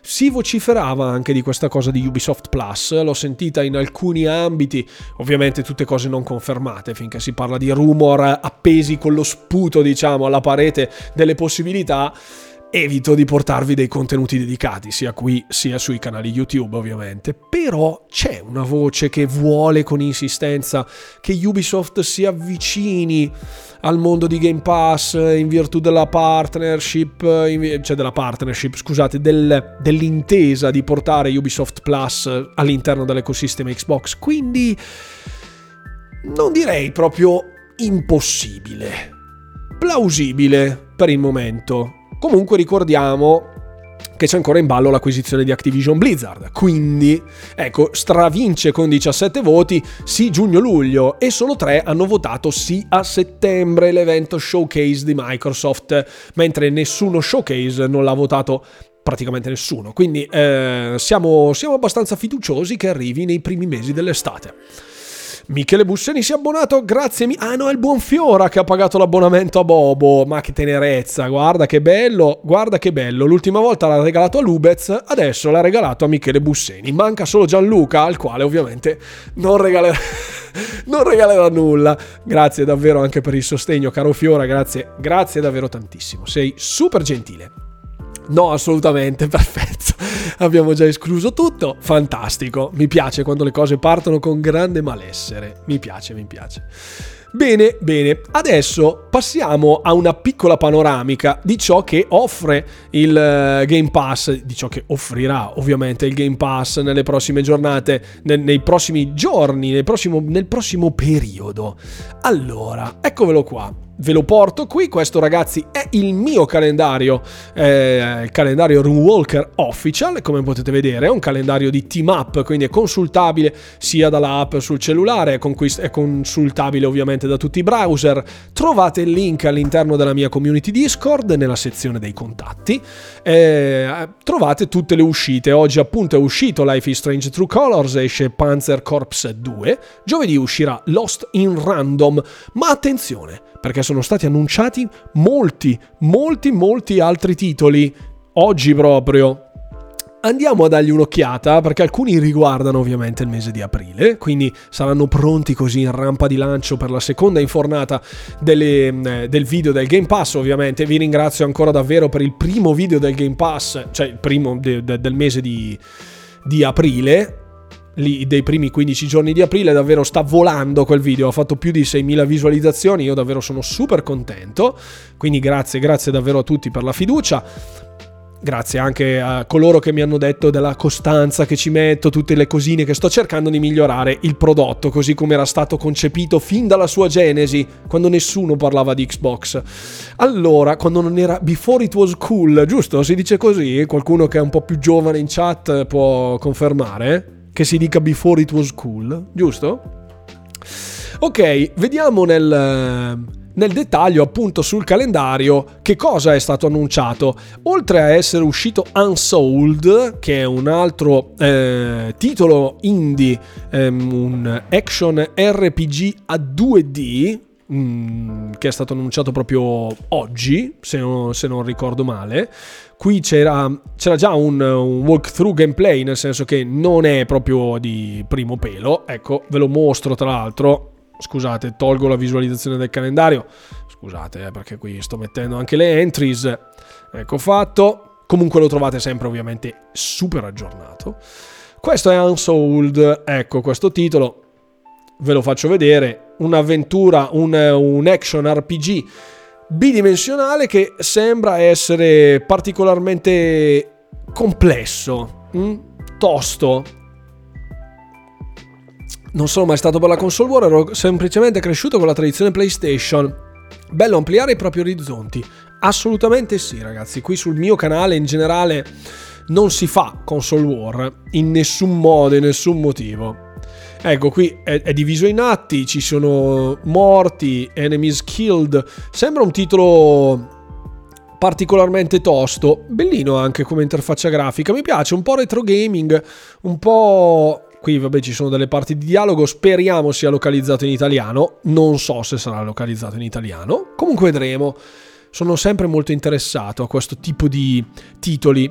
Il secondo titolo che è stato annunciato sempre per lo stesso giorno, quindi parliamo del 28 esatto, del 28, ecco me lo tengo qua che così almeno non vi do fastidio, sempre per il 28 di aprile è stato comunicato ehm, un titolo che era un'esclusiva di lancio di PlayStation 5, quindi è uscito Godfall dall'esclusività di PlayStation 5 è uscito anche Bugsnax, che è questo titolo, un titolo sicuramente non destinato diciamo ad un pubblico particolarmente adulto, un titolo per giovani, giovanissimi, in sostanza dove è un po' gonna catch em all, ok? Dove si, si devono collezionare vari, vari, animali, vari, catturarli, diciamo, questi animali dalle fattezze. Ecco, qui abbiamo una specie di tricheco cane, non so, Ok, perfetto. In, in, sostanza bisogna appunto catturare e mangiarsi questi animali che poi andranno a mutare la nostra forma. Come potete vedere, quelli sembrano delle costolette. Qui abbiamo degli insetti di dubbia fattura. Questi sembrano dei lecca lecca al kiwi, delle ciambelle, cose strane. Ecco, abbiamo ovviamente un feedback anche dal buon Melgamot, esatto. Bugsnax visto dal gameplay, bah, non mi è piaciuto molto, è un titolo chiaramente dedicato a un pubblico veramente molto giovane, quindi quando uscirà sul Game Pass ovviamente le mie bambine saremo pronti a giocarcelo, però, però sono... è un titolo comunque interessante diciamo, vorrei proprio, sono curioso di vederlo, di vederlo all'opera, anche perché proprio non è mai arrivato nulla di simile sull'ecosistema di, di, di, Xbox. Se vogliamo, quelli più vecchi, più attempati, possono ricordarsi un Viva Pignata, eh? possono ricordarselo. Qui lo so già che il buon Andrea sarà lì. Stanno finendo le esclusività temporali? Sì, sì, eh, quella di Bugsnax, in quanto venne lanciato all'uscita, che era appunto nel mese di novembre del 2020, siamo a giugno del 2020, a aprile scusate del 2022, quindi un anno e mezzo. Eh, i, i, canonici 18 mesi, eh? con la scatola più scomoda di sempre, fantastico, eh, i feels di Viva Pignata, lo so ragazzi, che avrei colpito sul morbido, ero sicuro che avrei colpito sul morbido qualcuno. Viva Pignata e Viva Pignata Lost in Time, che sono di Rare, tra l'altro, la casa di Sea of Thieves, la casa di Everwild. A proposito poi di Everwild, dopo ci arriviamo, perché ho anche trovato delle cosine carine che mi hanno subito, eh, fatto venire un po' umidiccio. Comunque, il, um, le uscite successive sono Trek to Yomi che uscirà il 5 maggio. Questo non so quanti di voi l'hanno già visto, qualche content creator mi sembra che l'abbia già portato. Ecco, infatti evitiamo di prendere il video di qualche content creator perché sennò mi strikano. Um, Trek to Yomi, mm, titolo chiaramente ambientato in un Giappone feudale, un combattimento a scorrimento all'arma bianca dove saremo l'immancabile samurai eh, dotato della sua fedele katana. Un, un, sistema di, diciamo, una fotografia alle riprese molto in stile Akira Kurosawa, quindi tipico, diciamo, dei film dell'epoca proprio a tema Giappone eh, sono, sono, è un gioco di combattimento, un inside scrolling basato sostanzialmente sulla reazione, sulla concatenazione di, eh, di combo e un sistema di parata. Quindi sono molto fiducioso che questo titolo conquisti i cuori dei più nostalgici perché a me ad esempio quelli inside scrolling piacciono veramente moltissimo. Io adoro i titoli così il fatto che non ci sia la terza dimensione di profondità eh, spesso invoglia gli sviluppatori a usare delle soluzioni più creative come ho visto ad esempio su Ori and the Blind Forest, per citarne uno ad esempio, eh, la cui cura, nonostante l'essere bidimensionale, era veramente sopra le righe, nettamente sopra le righe. E infatti anche questo finto 2D, diciamo un, un, un, 2.5D, nel senso non è un... ci si muove all'interno dei fondali che hanno una percezione di profondità. Comunque, eh, qui, ecco, qui c'è una fase diciamo più... Ecco, come vedete sembrava che si potesse andare praticamente dappertutto, invece si è sempre vincolati su questo binario. Quindi bello, Riprendo un attimo intanto la chat, visto che mi avete scritto. Come mai Runewalker secondo la G la geolocalizzazione per la lingua italiana viene ah la localizzazione. Per la lingua italiana viene sempre un po' accantonata. Tipo anche Weird West un titolo interessantissimo soprattutto che c'è da leggere tanto non viene tradotto in italiano ma è presente la lingua araba. Poi penso che sono gli stessi di Darkest Dungeons questi mm, lo attendo con ansia insieme a quello che hai citato prima. Perfetto, grazie Giorgio Barbera per il feedback. Sì, allora, Carnor Code in un certo senso inquadra quello che è la natura del problema della localizzazione dei titoli. Scusatemi. inquadra un po' il problema della localizzazione dei titoli. Sostanzialmente il mondo della localizzazione, a parte ehm, casi molto rari, viene effettuata sostanzialmente nelle zone dove il contenuto è più fruibile. Quindi ad esempio, se, se prendiamo ad esempio mh, titoli eh, bellici o di simulazione bellica, quindi i vari War Thunder, ehm, i vari mh, World of Tanks, World of Warships, insomma tutta quella saga, nonostante ovviamente Wargaming sia russa, fosse russa perché adesso se ne sono andati eh, dovuto al conflitto. Ad esempio Gaijin che è il developer di eh, War Thunder hanno il doppiaggio localizzato in un miliardo di lingue però tutti dalla parte dell'Oriente, del blocco, del blocco Russia e paesi baltici in generale, quindi Polonia, in Turchia spesso, spessissimo sono giochi doppiati in turco oppure doppiati nelle tre lingue dell'Oriente diciamo estremo, quindi in, cine, in cinese, in coreano e in giapponese. Quindi fondamentalmente è più un problema di vendite, secondo me, che un problema di sbattimento, perché alcuni giochi, ad esempio, non hanno grandissime difficoltà di localizzazioni. Localizzare un titolo come Starfield, sì, eh, Starfield è sottotitolato in italiano, non sarà doppiato in italiano, ma è sottotitolato in italiano. Confermo, hanno confermato quelli di Bethesda, quindi voce autorevole. Alcuni titoli in effetti non hanno questa localizzazione proprio per un discorso di vendite. Quindi può capitare di trovare la localizzazione in italiano di un titolo piccolissimo, eh, come ad esempio fu... Ehm, come cavolo si chiamava quello con i quattro ragazzi in Neck and Slash che è uscito, è uscito un mesetto fa, The Stuff of Earth. Adesso non mi ricordo quale fosse il titolo completo, magari qualcuno se lo ricorda dalla chat, ma in qualsiasi caso in linea di massima ci sono titoli sviluppati in italiano di ambiti molto più famosi o quantomeno sottotitolati. Quindi, ad esempio, anche CD Projekt con uh, The Witcher ha sempre doppi- ha scritto, ha, ha sottotitolato, ma mai doppiato, per esempio. Last Kids on Earth, bravissimi, bravissimi, bravissimi. Eh, Tunic è in italiano, sì, ma ha una traduzione veramente esigua da questo punto di vista, Stedan. Sì, sì.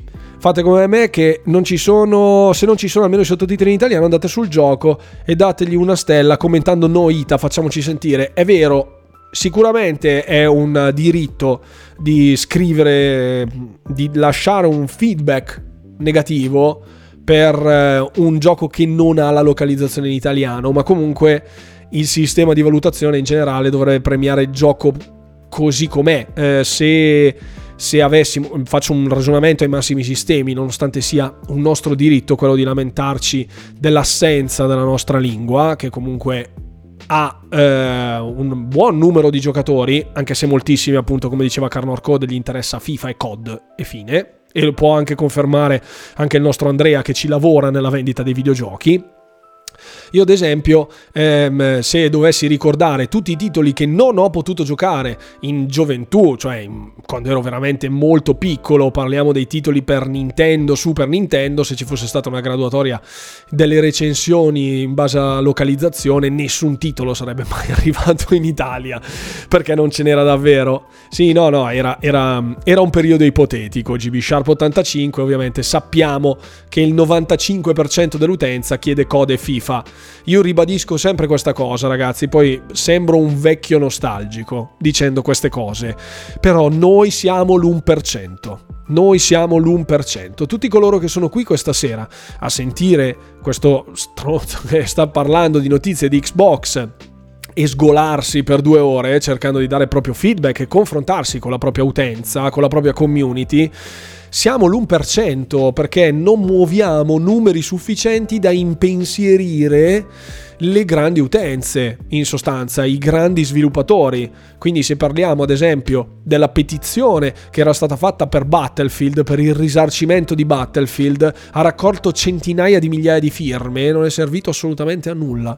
Quindi il sistema di valutazione è un modo, fra virgolette, per farsi sentire, ma comunque perfettamente inutile. Neanche neanche la raccolta firme è utile da questo punto di vista. Purtroppo gli sviluppatori non penso che non lo facciano perché non vogliano, ma per motivi di budget, principalmente.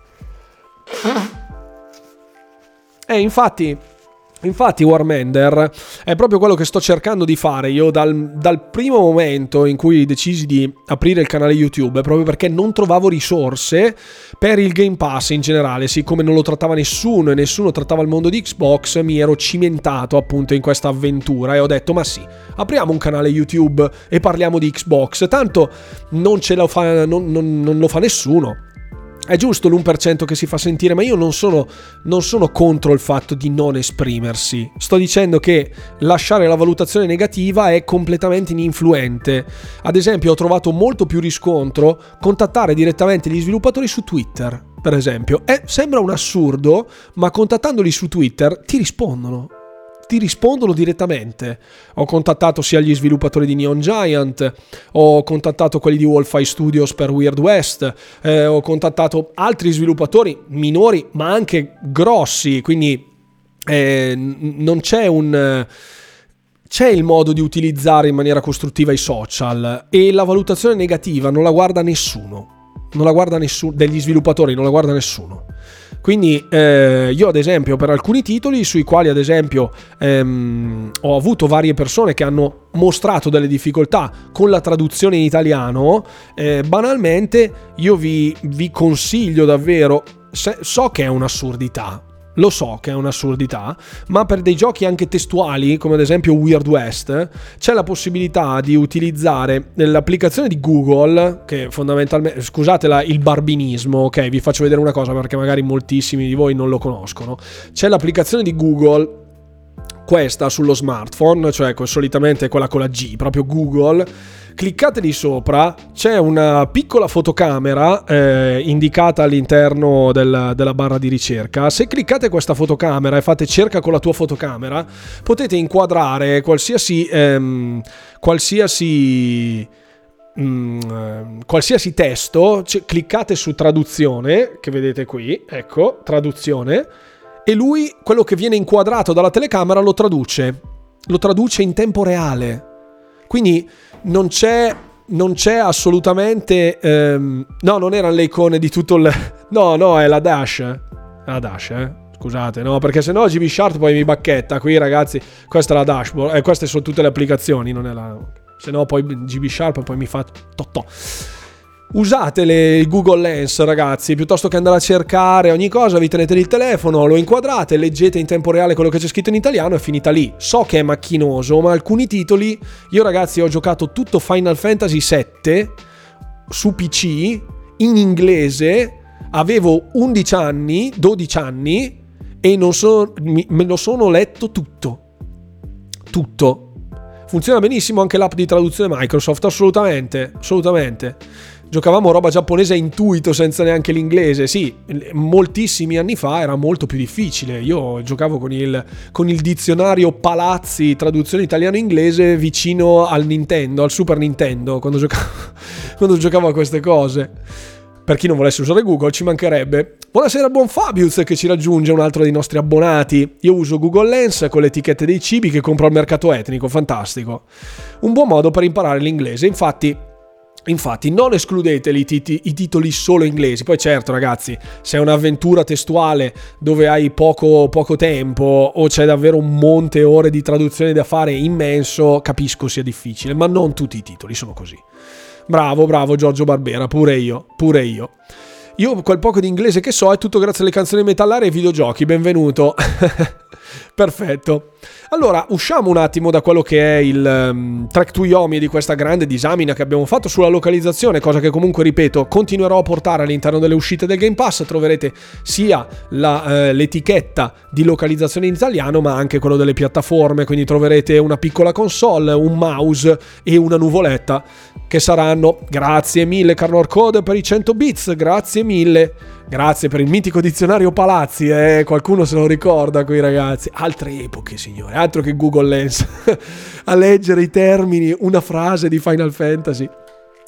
Io ho conoscenza B2, quindi in teoria non sarebbe un problema. Poi c'è Disco Elysium che è molto complesso di per sé. Questo esatto è un po' il rovescio della medaglia. Ci sono moltissimi titoli dove il monte di traduzione è veramente un muro. Quindi magari leggerlo con Google Lens è un po' più facile, diciamo, un po' più intuitivo. Ehm, proseguiamo con le uscite. Visto che me l'avevano chiesto, Euden Chronicles Rising, quindi il prossimo, il prossimo Euden Chronicles, visto che ne usciranno due, non uno solo, ma il primo, Euden Chronicles Rising, arriverà in giorno 10 maggio. Quindi eh, siamo pronti. Questo è Euden Chronicles chiaramente profuma di Octopath Traveler, lontano un milione di anni luce. Come potete vedere qui ovviamente, ecco, io qui, qui avrei dei problemi.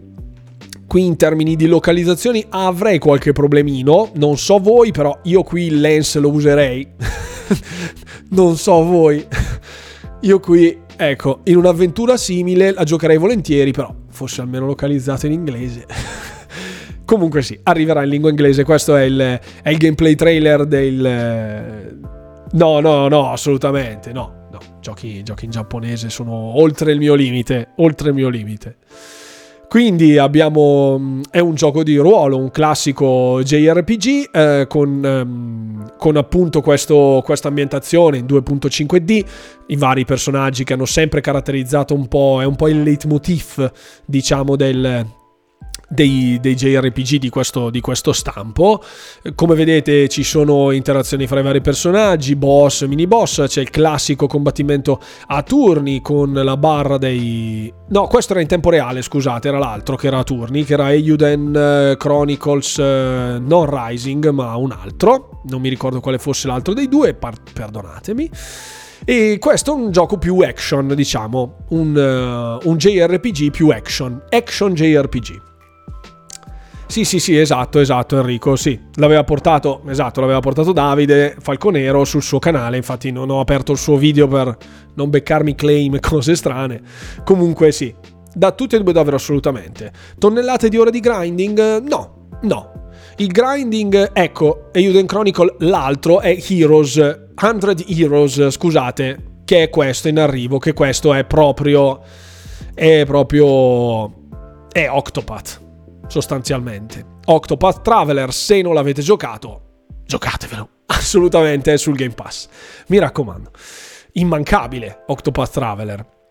Qui ha un taglio magari un po' più scanzonato, un po' meno pixel artoso rispetto a Octopath Traveler, comunque magnifici fondali, un sistema di illuminazione veramente molto immersivo nonostante sia proprio al limite della pixel art, sistema di combattimento a turni, quindi grandissima lore poi che ci sta dietro, scelte, equipaggiamento, eccetera eccetera, varie trame che si intrecciano fra di loro, fantastico, fantastico. Questo per tutti gli amanti di eh, Octopath Traveler e della saga, diciamo, dei JRPG canonici, Euden Chronicles 100 Heroes. Arriverà sul Game Pass, ma non si sa ancora quando. Quindi di questo non è stato ancora annunciato. Si sapeva che eh, questo che veniva esatto questo, che appunto è Euden Chronicles Rising, sarebbe arrivato prima. E infatti sarà nelle nostre pelose e unte mani. Pelose no, però vabbè, untissime mani, ecco lì c'era scritto Coming 2003, 2023 per 100 Heroes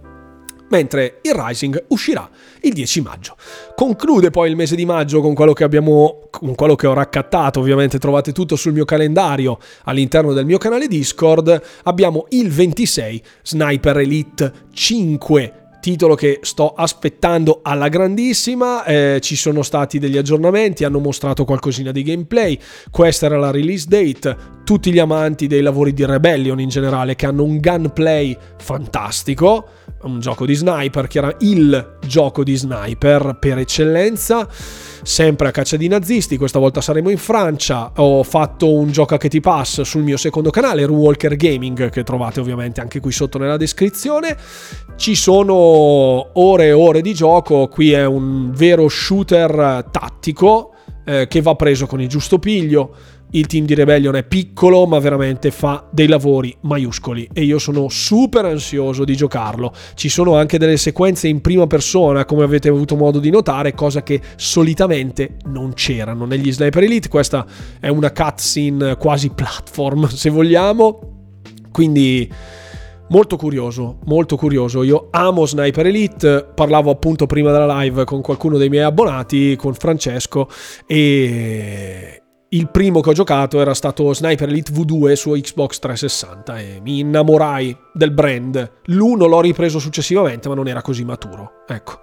Trovate Sniper Elite 4 Italia su Game Pass e il 5 arriverà giovedì 26 maggio. Un consiglio, se vi interessa questo tipo di giochi, non aspettate che arrivi il 5. Hm? Non aspettate che arrivi il 5 perché potreste perdervi il 4, potrebbero tirarlo via. ok? Ok, eh, comunque tutti e due da avere. Mi sento vecchio, sì. Piace sbloccare gli obiettivi. Io ero un achievement hunter, ho quasi 130.000 punti Xbox. Ne ho fatti un bel po', ne ho millati un bel po' di giochi. Millati, eh, non venite a dirmi platinati perché... Parliamo poi dell'ultimo titolo in arrivo il giorno 27 che sarà Pac-Man Museum eh, che sostanzialmente è un compendio di, eh, di giochi. Eccolo qua, Museum Plus. Con il reveal trailer, eccolo qui. Un compendio di giochi a tema Pac-Man tutti risalenti dall'epoca del cabinato, dei primissimi cabinati, fino agli ultimi. Arriverà anche adesso nel Game Pass, quindi abbiamo quelli super vecchi, abbiamo il Pac-Man RPG, Pac-Man Adventure, poi abbiamo quelli in tridimensionale, tutta roba di cabinati, questa era la versione pseudo Bomberman, insomma ce ne, ce ne sono veramente una carrettata titolo più um, per gli amanti nostalgi, dei, della nostalgia, chiaramente. In arrivo, in arrivo il 27 maggio. Chiudiamo dunque con il periodo delle uscite, torniamo a parlare un po' di... Ci penso io a far fuori chi dice platinato. Grazie Andrea. Grazie Andrea. Proseguiamo con le prossime notizie perché sono le 10 e un quarto e qui bisogna volare, non, non, non basta più trottare adesso, qui dobbiamo proprio decollare. Allora, scusate che mi prendo un altro secondo di tempo. Ecco. Oh. Benissimo. Allora, abbiamo parlato di Everwild, visto che in molti mi hanno fatto delle domande, un po' anche perché sanno che io tengo particolarmente a Everwild. L'ho sviscerato in più fasi e ho racchiuso tutte le informazioni all'interno di un video che trovate ovviamente sul mio canale YouTube, sul mio canale principale e ci sono novità. Sembrano esserci novità. Non date di uscita, quindi la, non lanciate le mutande in giardino, ok? Sono stati condivisi degli, eh, degli artwork e mm, ve li mostro. Ve li mostro. Io sono super compiaciuto dal fatto che non sia tutto super puccioso e abbia quell'atmosfera un po' un misto fra Zangarmarsh di, di World of Warcraft e, e, le, e i, i Dwemer sembrano quelle strutture ad arco con le porte mi ricordano alcune cose di, di, di Elder Scrolls mi ricordano di alcune cose di de, del Signore degli Anelli, mi ricordano... Però hanno abbandonato il tema super happy, hm? con quelle palette di colori super saturate. Quindi questa cosa mi piace, il vedere che ci sia un risvolto anche un po' più un po' più profondo, sembra, non tutto felicione e suppucciosissimo. Io credo, credo che sarà molto più un'esperienza single player, più, cioè in multiplayer ma PvE più che PvP questo è il mio sentore, visto che si parlava all'interno delle news che avevo dato l'anno scorso, nella scorsa puntata del Runcast, avevo parlato di intelligenze artificiali e di coloro che stavano lavorando all'interno del team di sviluppo di Everwild il design director, ora non mi ricordo quale fosse la sua figura precisa, eh, parlava di un'implementazione di un sistema di intelligenza artificiale notevole in un MMORPG. Quindi un mondo aperto con grandissime interazioni sociali e tuttavia guidato dall'intelligenza artificiale, quindi a meno che si tratti solo di piccole parti, come ad esempio delle quest in mondo aperto, come ci furono appunto le, le quest, le open quest di, alla Guild Wars, per capirci, eh, potrebbe essere un comparto strettamente PvE anziché PvP. Però non si hanno informazioni di nessun tipo per il momento per quanto riguarda il vero gameplay di Everwild. Sono stati condivisi questi screenshot, questi artwork, scusatemi, e questo era, diciamo, il tema principale di quello che era stato mostrato di Everwild, quindi le palette tutte sul verde, sul viola, super saturato, super felice. Il fatto che ci sia in netto contrasto cose di questo tipo, a parte che si vede un cervo eh, spiritico che riprende il tema principale di Everwild che era stato condiviso, però insomma ci sono stati diversi, diversi screenshot che sono stati mostrati e anche questi due, dove abbiamo un lupo spiritico molto molto sciamanico, ecco, vediamo queste creature luminose che girano per la natura e in lontananza delle piccole città. Eh? Sembra proprio basato su un open world. Sono molto, molto speranzoso per questo titolo. Il fatto che non sia stato modificato, mm, dimenticato, ma continuino ad arrivare piccole notizie, piccole cosine, fa, fa piacere. Fa piacere. Sapere che è ancora vivo fa piacere. Non cancellatemi Everwild perché vengo agli studi di Rare e vi rovino il barbecue, giuro. Giuro. Vi mando, vi mando Aaron Greenberg a rovinare. Scusate ragazzi, ma non ce la posso fare stasera. Ringraziamo sempre le mie figlie. Parlando di uscite inaspettate, anzi no, adesso voglio, voglio, che, voglio che la chat si, si attivi, eh. Ecco, non st- non trovi nessuno negli studi di Rare, devo andare al bar. Fantastico. Eh, lo so che mi brillano gli occhi quando parlo di questo gioco. Io sto aspettando. Sto aspettando. Mi darete ragione, spero, se no è un fail clamoroso. allora, quanti di voi ultimamente si sono affacciati in uno di, questi, di queste due macro categorie, ok? Io adesso vorrei evocare tutta la chat che è qui presente. Buonasera Gianluca, buonasera a tutta la bella gente. Libero, oh perfetto. 22-22, perfetto. Partiamo allora subito con un sondaggino, eh? Perché io vorrei fare un discorso. Vorrei fare...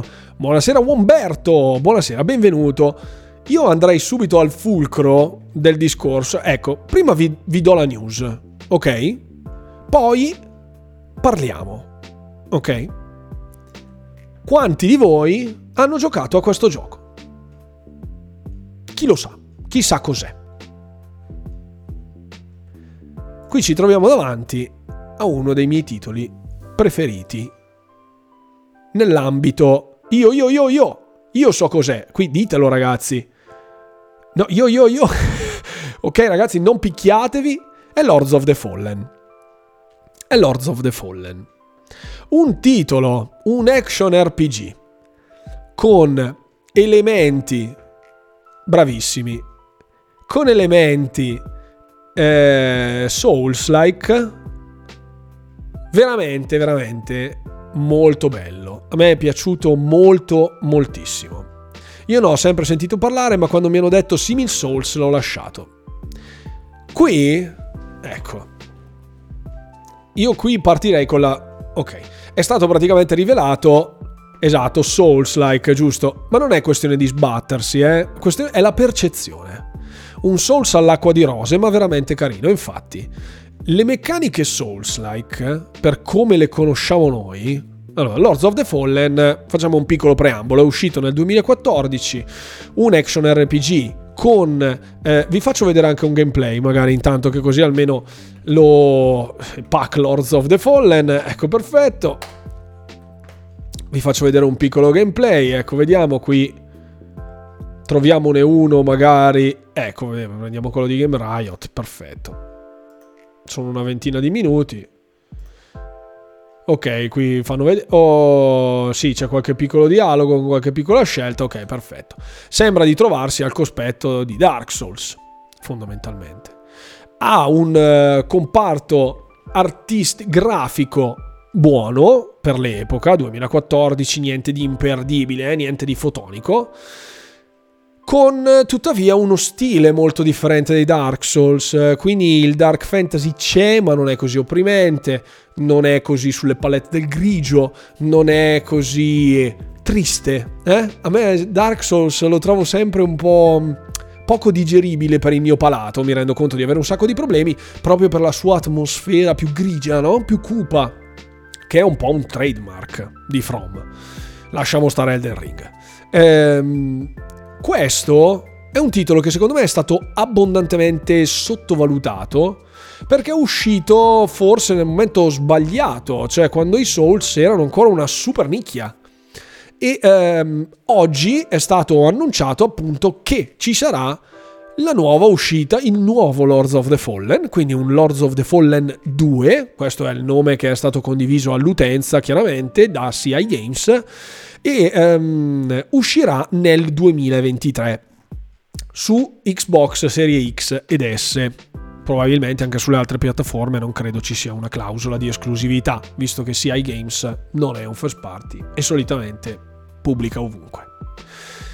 Il mondo di Lords of the Fallen sembra essere stato potenziato al punto tale che um, è stato fatto, è stato avuto un report, diciamo, è stato condiviso un report nel quale eh, è stata citata la seguente frase proprio da CI Games. Dice che questo franchise ha, grandi- ha un grandissimo riconoscimento nel genere fantasy RPG, con un, uh, un focus particolare cre- sul creare mondi completamente immersivi con, con combattimenti, eccetera, eccetera, tutte cose, e dice che sarà il progetto DCI Games più ambizioso di sempre.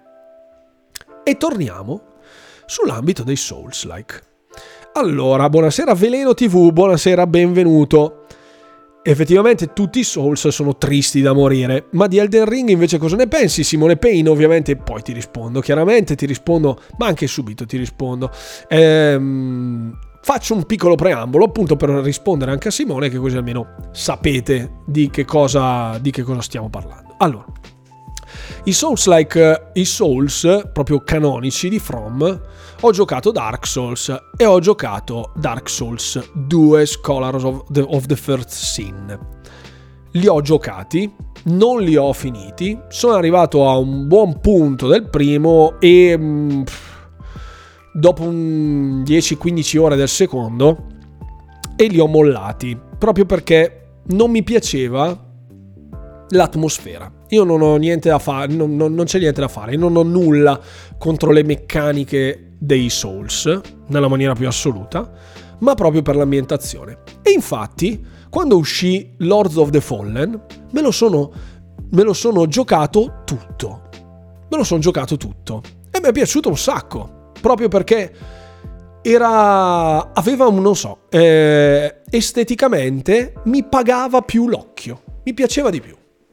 Ok, il buon GB Sharp ha detto che sta zitto perché lui ha il dente avvelenato giustamente contro Elden Ring Io ne ho parlato già in diverse live, anche in compagnia appunto di GB Sharp 85 sul suo canale Twitch, al quale ovviamente vi invito ad iscrivervi chiaramente. E, ehm, e ho parlato anche con Cyrus, appunto, il nostro amico per Paolo, mio e di Andrea, dove abbiamo analizzato in varie forme, in varie, in varie dimensioni, il fenomeno Elden Ring con tutto quello che è passato per la percezione, diciamo, di Elden Ring. Elden Ring è un Dark Souls in uno, in, con un'estetica diversa.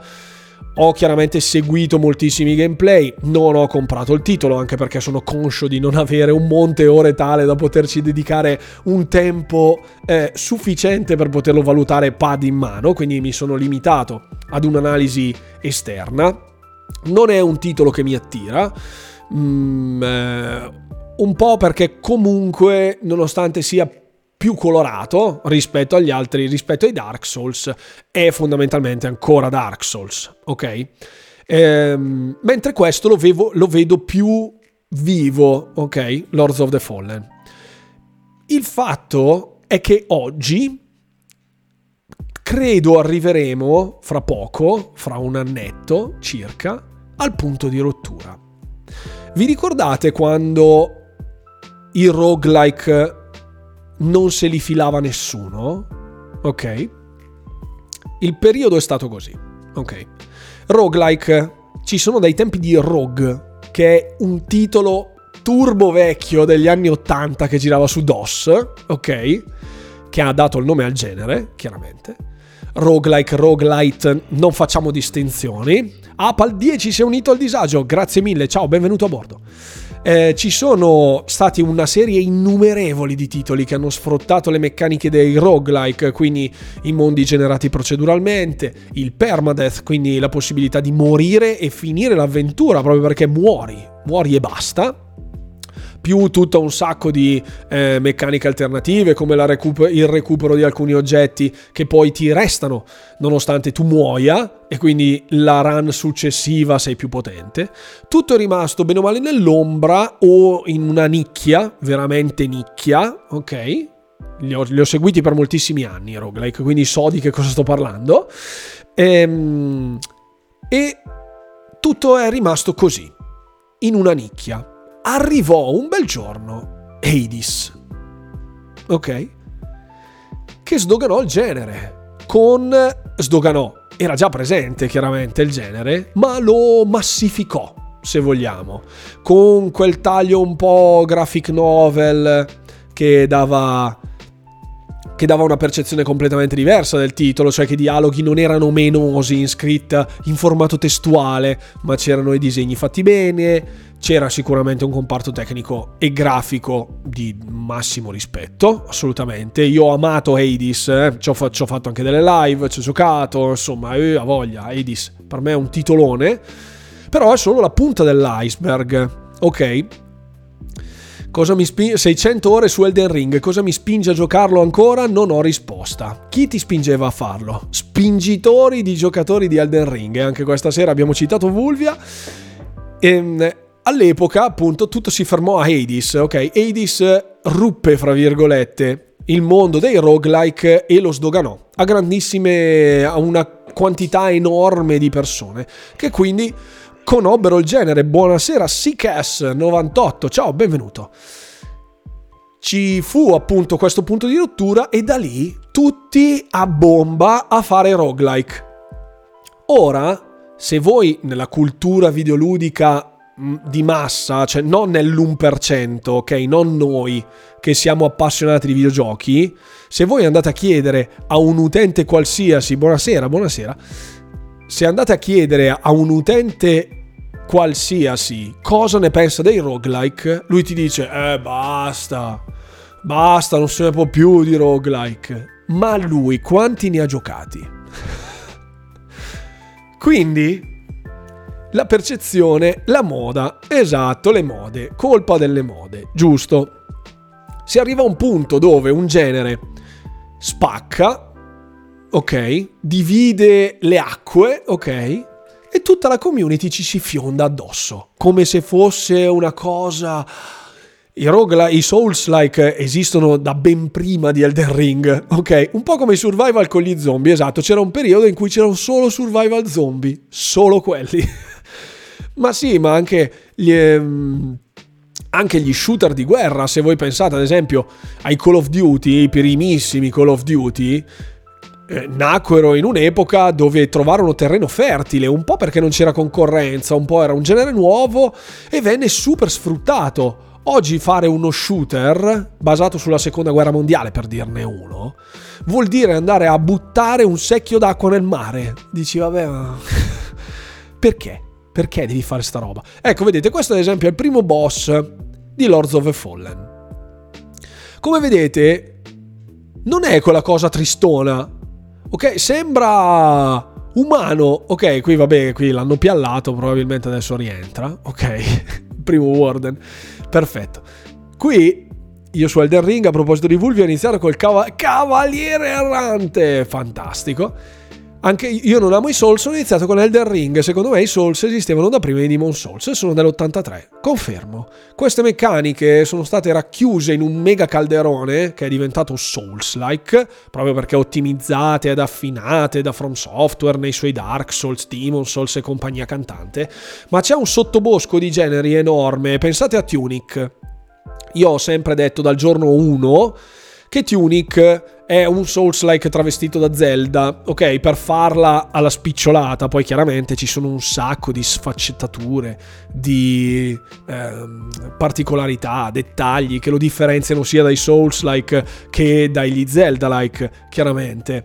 Eh, arrivo, finisco il discorso, poi leggo la chat. Eh, ci sono, secondo me, dei momenti in cui la gente vuole solo quello e infatti, guardando anche sulle testate italiane, ad esempio, trovo intollerabile che nelle prime 30 notizie di gaming 25 siano di Elden Ring.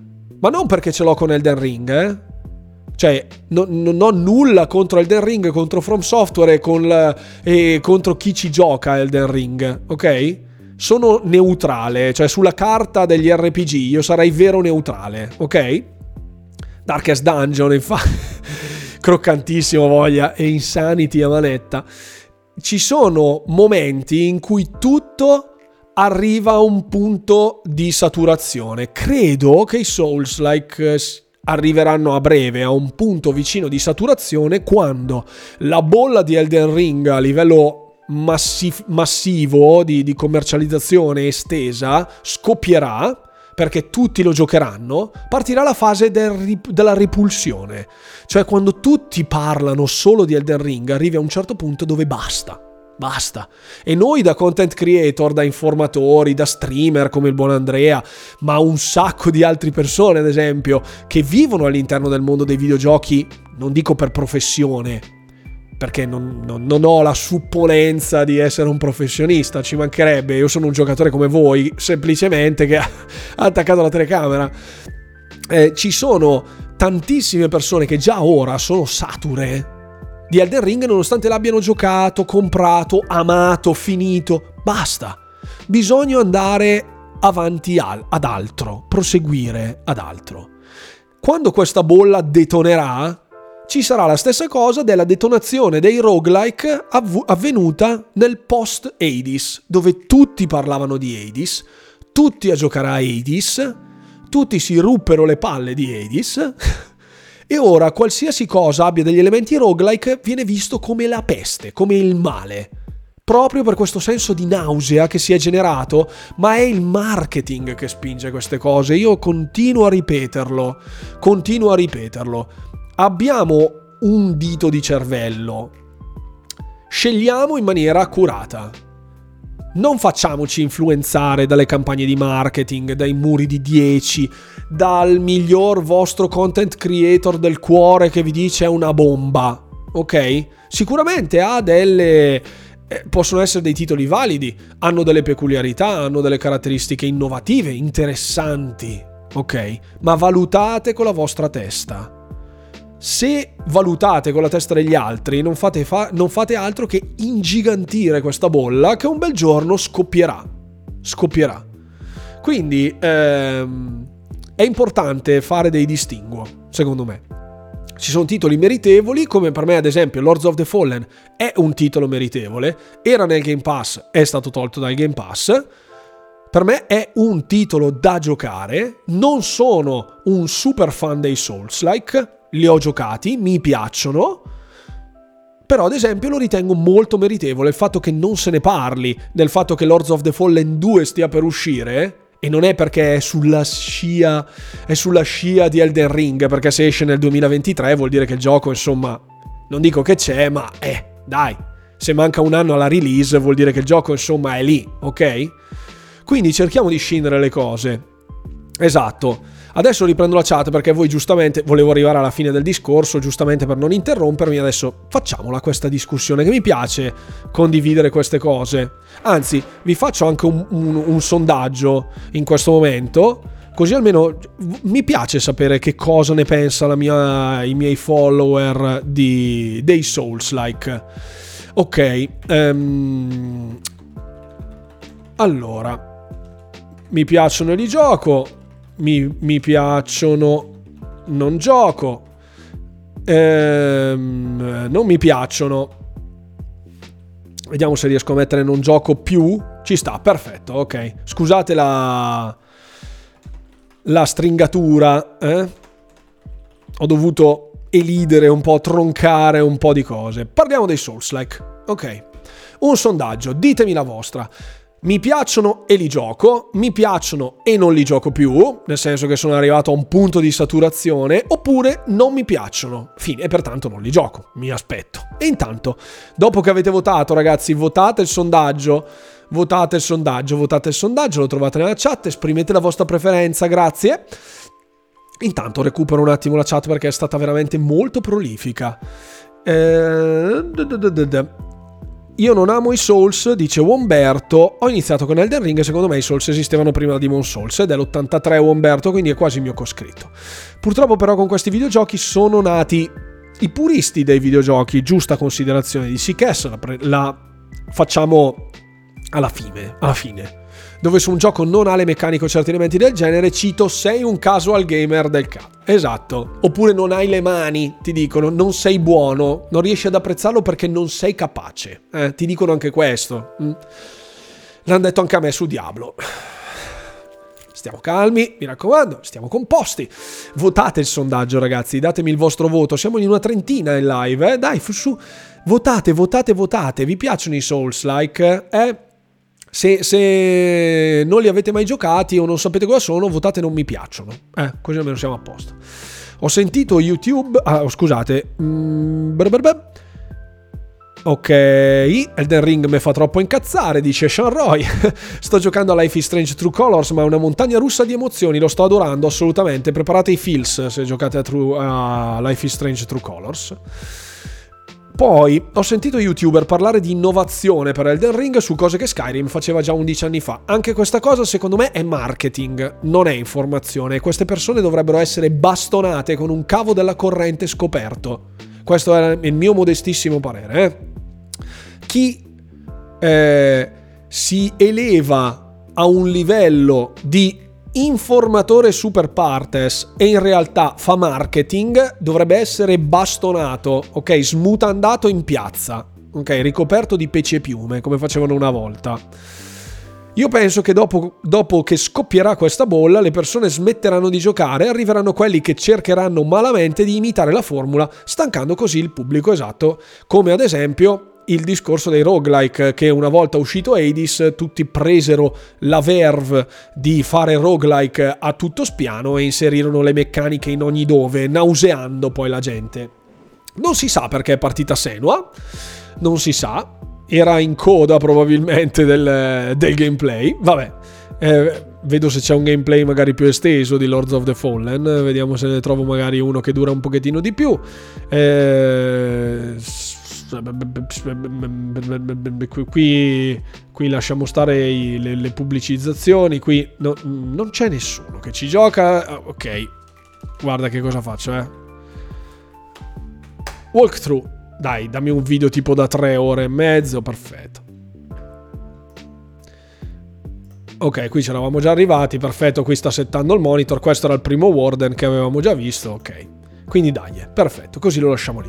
Appunto, è finito il sondaggio. Non mi piacciono, dice la maggior parte degli utenti, mi piacciono e li gioco 4, non mi piacciono 7, mi piacciono e non li gioco più, uno soltanto. Uno soltanto.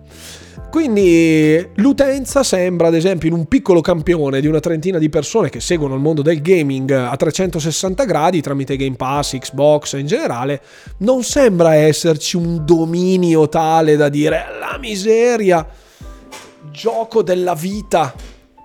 Anzi, sembra tutt'altro. E infatti, secondo me, mi ricollego a quello che ha detto...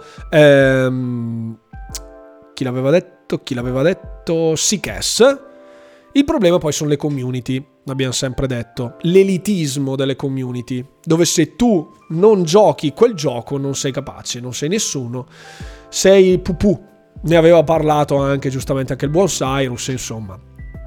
Sì, abbiamo votato solo in 12, pochino, però la percentuale comunque è quella, più della metà, più della, più della metà dice che non gli piacciono, ecco.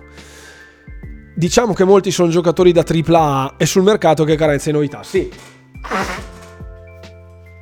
sì, però ad esempio il fatto che ci siano carenze di novità non giustifica il fatto di lasciarsi sedurre dal titolo più grosso. Ad esempio, ehm, sono usciti sul Game Pass, facciamo un altro discorso di questo tipo. Sul Game Pass è uscito MLB The Show, che è un titolo fotonico da un punto di vista Ehm, del gioco del baseball come simulativo sportivo del baseball. A me il baseball non piace quindi non lo gioco. Sarebbe un controsenso che io andassi a comprare MLB The Show perché è un titolo blasonato che vende milioni di copie negli Stati Uniti e credetemi che vende milioni di copie negli Stati Uniti. Quindi ehm, è un controsenso farsi sedurre dal marketing se una cosa non ti piace o pensi che non ti piaccia. Poi il fatto che sicuramente la pubblicità invogli, fuori di dubbio, ok? Però manca spesso e volentieri il senso critico, il senso critico, dove se non lo... e nasce quindi l'elitismo, l'elitismo quello gretto, quello da... da da bulletti di quartiere, no? Che se non fai le cose che faccio io, io gioco al gioco difficile, difficile poi. Anche qui in moltissimi hanno cavalcato l'onda della difficoltà, dell'accessibilità, cioè, i giochi difficili sono altri, sapete di che cosa sto parlando perché mi segue da più tempo. Quindi i Souls non sono difficili, non sono dei giochi difficili, alcuni sono più punitivi, altri meno punitivi, hanno delle meccaniche che tendono a essere particolarmente frustranti se non si è capaci di gestirle, ma un gioco difficile è Darkest Dungeon, per esempio, che è stato detto da, da Mr. Raven, eh?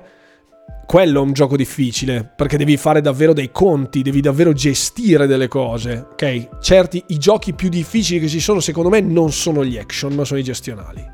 Ok. Questi, questo è il mio punto di vista. Mm? Mio punto di vista. Secondo me Elden Ring vince il Gotti a mani basse? Può essere, può essere. È stata fatta una campagna marketing fotonica anche da gente che non dovrebbe farla, per cui può essere.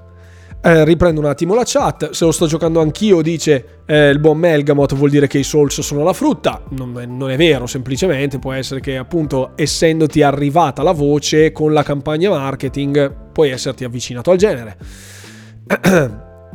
Poi, ehm, diciamo molti giocatori tipo ok, se valutavo con la testa degli altri avrei preso PS5, meno male che ho fatto di testa mia, non per fare console war, anzi, come servizi non c'è paragone, sempre detto Sharroy, assolutamente, ci mancherebbe altro, siamo qui, siamo qui ad analizzare i pro e i contro, parliamo anche spesso e volentieri di Nintendo e di PlayStation, poi ovviamente io sono un fan di Xbox, ma eh, riconosco tutto con una certa imparzialità, sia quando Xbox sbaglia, sia quando sbagliano gli altri, sia quando fanno le cose bene Xbox, sia quando fanno le cose bene gli altri. Giocati una volta e mi hanno annoiato, dice Dread One. E, metti nel sondaggio anche l'opzione non ho mai giocato a un Souls dice Michele Busseni giustamente poi non l'ho messo mi piacciono ma da giocatore lettore di romanzi mi piglio il tempo Piglio il tempo scritto così era stato davvero fantastico e di solito gioco in solo perché altrimenti c'è gente che tende a lasciare. Questo è anche vero. A me non piacciono, sto giocando Elden Ring perché dopo aver visto dei gameplay e delle guide qualcosa mi ha attirato. Ci sto giocando, mi sto divertendo, di che cosa va di moda mi frega poco. È giusto anche così. Assolutamente, non, non che ci sia nulla di male. Un gioco per vendere tanto non basta che faccia una campagna di marketing incredibile. Ciao Cyberpunk, sto parlando con te. Eh, I piedi nell'acqua. Ecco, ok, qui era partita Senua, perfetto. Scusate. Allora, ero arrivato qui, qui, qui, qui, qui. Io ammetto non sono bravo al Den Ring, dice Sean Roy, però mi ci vuole una storia e possibilmente avere un gameplay che ti diverte, altrimenti gioco solo per incazzarmi. Questo è vero anche, un po' la cripticità della lore non aiuta l'utenza media in generale. Metterei mi piacciono ma sono una pippa nel sondaggio. Abbiamo votato solo in 12, questo era quello che avevamo visto prima. Gioco ai Souls per un livello di sfida, eh, ma eh, perché mi piace giocare a cose che mi fanno capire dove sbaglio. Purtroppo non riesco a seguire la lore perché è troppo profonda e troppo articolata. Vero?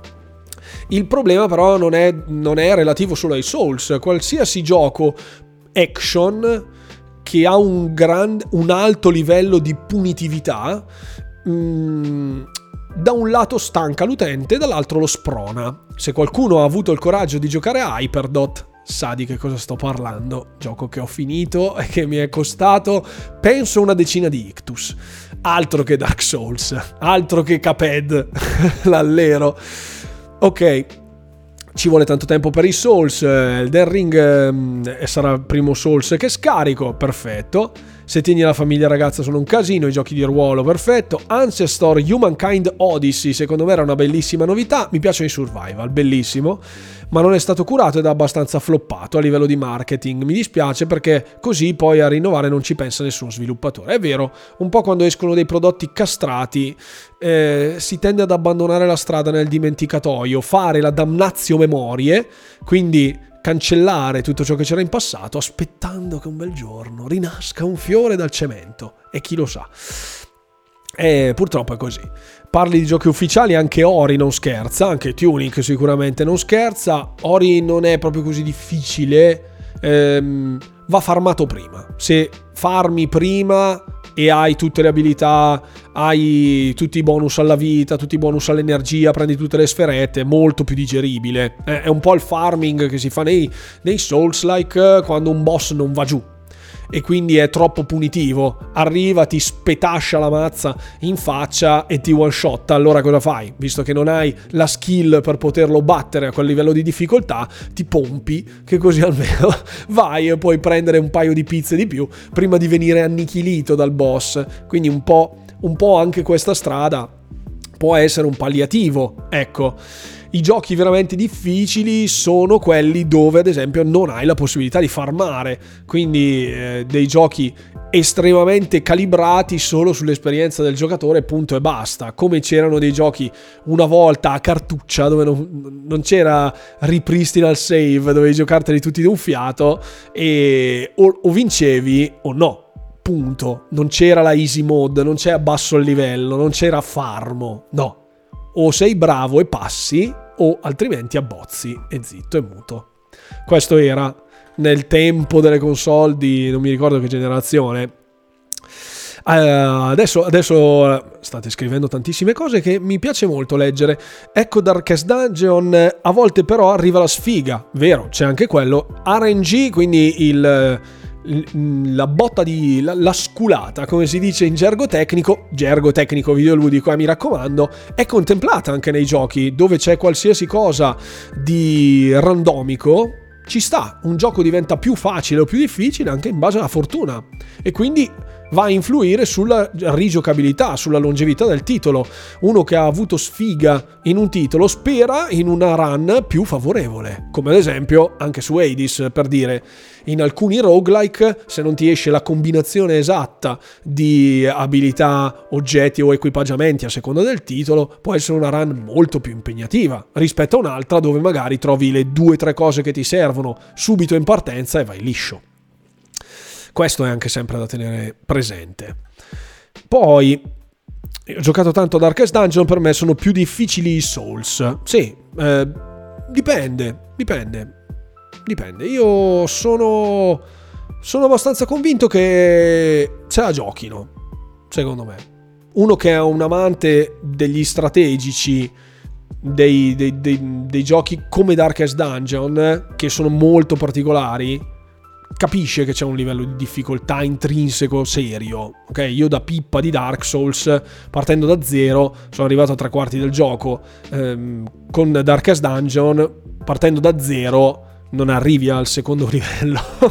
Quindi, ok, mi sono avvicinato ai Souls perché è anche più aperto a giochi che solitamente ignoro, assolutamente. Poi il Game Pass foraggia questo tipo di coraggio, no? Dai, vai, prova questo gioco, vai, provaci. Speriamo, speriamo. Intanto, eh, buonasera Sectum Sempra. Oh, un saluto di che si parla? Stiamo parlando un po' di, di Souls-like con l'annuncio di eh, Lords of the Fallen, ma abbiamo parlato di tantissimi, di, di tantissimi discorsi. Troverete la live, ecco qui su Runwalker Gaming che è passato adesso nell'angolino in alto a sinistra. La trovate qui sotto nei link, secondo canale, schiacciate. Domani sera alle 9 ci sarà il, il, il repost della live. Intanto finiamo un attimo di leggere le varie robe ha il cavo della corrente coi piedi nell'acqua che stavo invocando. Grazie per la puntualizzazione. Se volete qualcosa di difficile, Driver, madò. Driver penso sia un incubo. Ecco, Driver è un gioco old school difficile. Il tutorial, chi ha giocato a Driver si ricorda ancora il tutorial, dove non ti diceva niente, era super calibrato, per riuscire a farlo dovevi essere un bolide riuscire a fare e lo slalom e il 360, l'inversione di marcia e fare la sgommata e tutta una serie di cose da fare nell'ordine esatto solo per passare il tutorial. Era un incubo. Un incubo. Chi l'ha giocato lo sa. Quindi kudos, come si dice, a Umberto che ha colto nel segno. Giochi difficili estremamente punitivi, senza senso. Buonasera al nostro Forla, buonasera, immagino che sia il mio caro amico. Oh sì, è lui, è lui. Ciao Forla, ciao, benvenuto nella live. L'ultima missione di Driver ancora invade la mia mente. Peggiori incubi. Ti svegli ancora sudato per, eh, per Driver. Super Meat Boy, il più difficile che abbia mai fatto. Sì, anche lì siamo al limite del rage game, eh? anche Celeste per dire, sono giochi abbastanza complessi, cioè abbastanza difficili, un po' punitivi, un po' troppo punitivi forse. Gioco più difficile della storia, più di Souls, Dragon's Liar per il, per il NES, per il Super Nintendo, non ricordo di questo titolo, sinceramente non mi sovviene, poi ci guardo un attimo, magari qualche screenshot. Il gioco più difficile che ho giocato io... Allora, giochi difficili ce ne sono veramente tantissimi. Sono veramente tanti i giochi difficili che ho giocato. Però credo fosse... Credo che fosse Game Ground, un gioco per Sega Master System 1, forse Buonasera Joker Joint, buonasera, benvenuto alla chat per la prima volta. Era un gioco da incubo, era un gioco allucinante. Game Ground o Gaming Ground, ora non mi ricordo come. Era una cosa incredibile, aveva dei livelli difficilissimi. Era. Può essere che fossi anche piccolo io, eh? Magari, vediamo. Game Ground. Eccolo, mamma mia! Madonna, gli incubi. Gli incubi, signori, scusate. Scusate, sono gli incubi. Madonna mia, madonna. Game Ground. Game Ground si scrive. Incubo, incubo questo gioco, Game Ground. C'è anche per PC. Perfetto. Non lo scaricherò mai. Fantastico. Bene, quello credo sia il più difficile in assoluto che ho trovato, però ce ne sono veramente di difficili. Another World lo ricordo come una roba impossibile anche da piccoletto, sì. C'è sempre poi la percezione di quando si giocava ai giochi e eravamo molto giovani, per esempio, quindi con un arsenale di abilità molto ridotto, molto compatto delle nostre possibilità anche fisiche, meccaniche, ma anche di esperienza. Quindi credo che i giochi più difficili della nostra infanzia adesso ce li distruggeremo. Hai visto prima il video degli sparatutto? Grazie per essere qui allora, grazie. Ha fatto breccia nel cuore di qualcuno, fantastico. Buonasera anche a Apal 10, avvicinarsi ad un carabinato e portare a termine con una sola monetina da 200 lire, il mitico Ghost and Goblins, signori, mamma mia, proibitivo altro che Souls, salutiamo, salutiamo il, il cavaliere Arthur che, che lanciava la lancia e quando prendevo le torce mi triggeravo un sacco. Grazie per avermi fatto riaff- raffiorare i ricordi di Ghost and Goblins, che è una, un titolo veramente che solo il nome faceva paura. Solo il nome faceva paura. No, poi nel, nel, nel corso della storia poi si è anche varcato il limite della digeribilità. Eh, qui ovviamente qualcuno cita anche Halo a livello di leggendario, più teschi in solitaria, quindi con le mod che vanno a potenziare il titolo ce ne sono veramente un milione. Altered Beast, altro titolo, mamma mia, dell'era di Sega.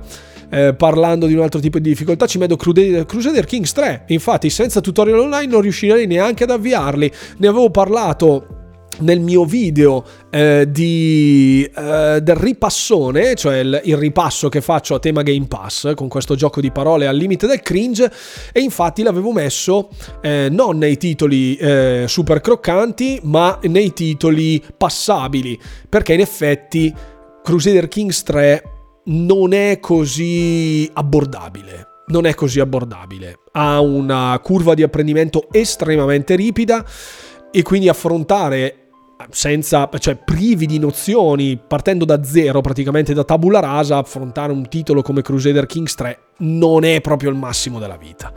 Buonasera a tutta la chat, buonasera anche a te, Joker Joint, grazie per averci raggiunto. Alex Kid in Miracle World, io mi facevo, mi facevo le speedrun anche da piccolino in Alex Kid Miracle World perché era incluso nel Sega Master System, che bei, bei, bei ricordi, bei ricordi. Eh, ti ho già scritto comunque su YouTube e mi hai anche risposto e ora sono qua a seguirti. Ah, allora ho risposto probabilmente o avevi un altro nickname oppure molto probabilmente sono io che sono bollito. A proposito di Sega, a quando l'acquisizione? A mai, caro Stedan, mai, perché in effetti è già in corso una partnership per quanto riguarda Sega più Xbox e in effetti questa partnership legata a doppio filo con l'infrastruttura di Azure, con il cloud gaming, avrà ancora molto da dire in futuro. Per ora veramente molto poco. Molto poco si sa, però niente acquisizione, già si vociferava da moltissimo tempo di quelle famose X con con la scatola, eccetera, eccetera. Qui intanto stanno uscendo dei ricordi New Zealand Story, mamma mia, col, col pulcino che sparava le frecce. Vabbè ragazzi, ma qui parliamo di titoli veramente ostici, cioè per me era ostico anche Bubble Bubble nel, nell'era Commodore 16, quindi era veramente difficilissimo, difficilissimo. Il gioco dei simpone per NES nel combattimento contro un boss si faceva addirittura usando solo piattaforme invisibili dei simpone. Dai, dei Simpson, dei Simpson. Ricordo che con il primo Xbox ti davano i giochi di Sonic inclusi nella confezione. Sì, dei Simpson, dei Pong, sì vabbè qui siamo, siamo all'anteguerra, Pong era difficile per l'avversario o per l'intelligenza artificiale che poi ti strinava.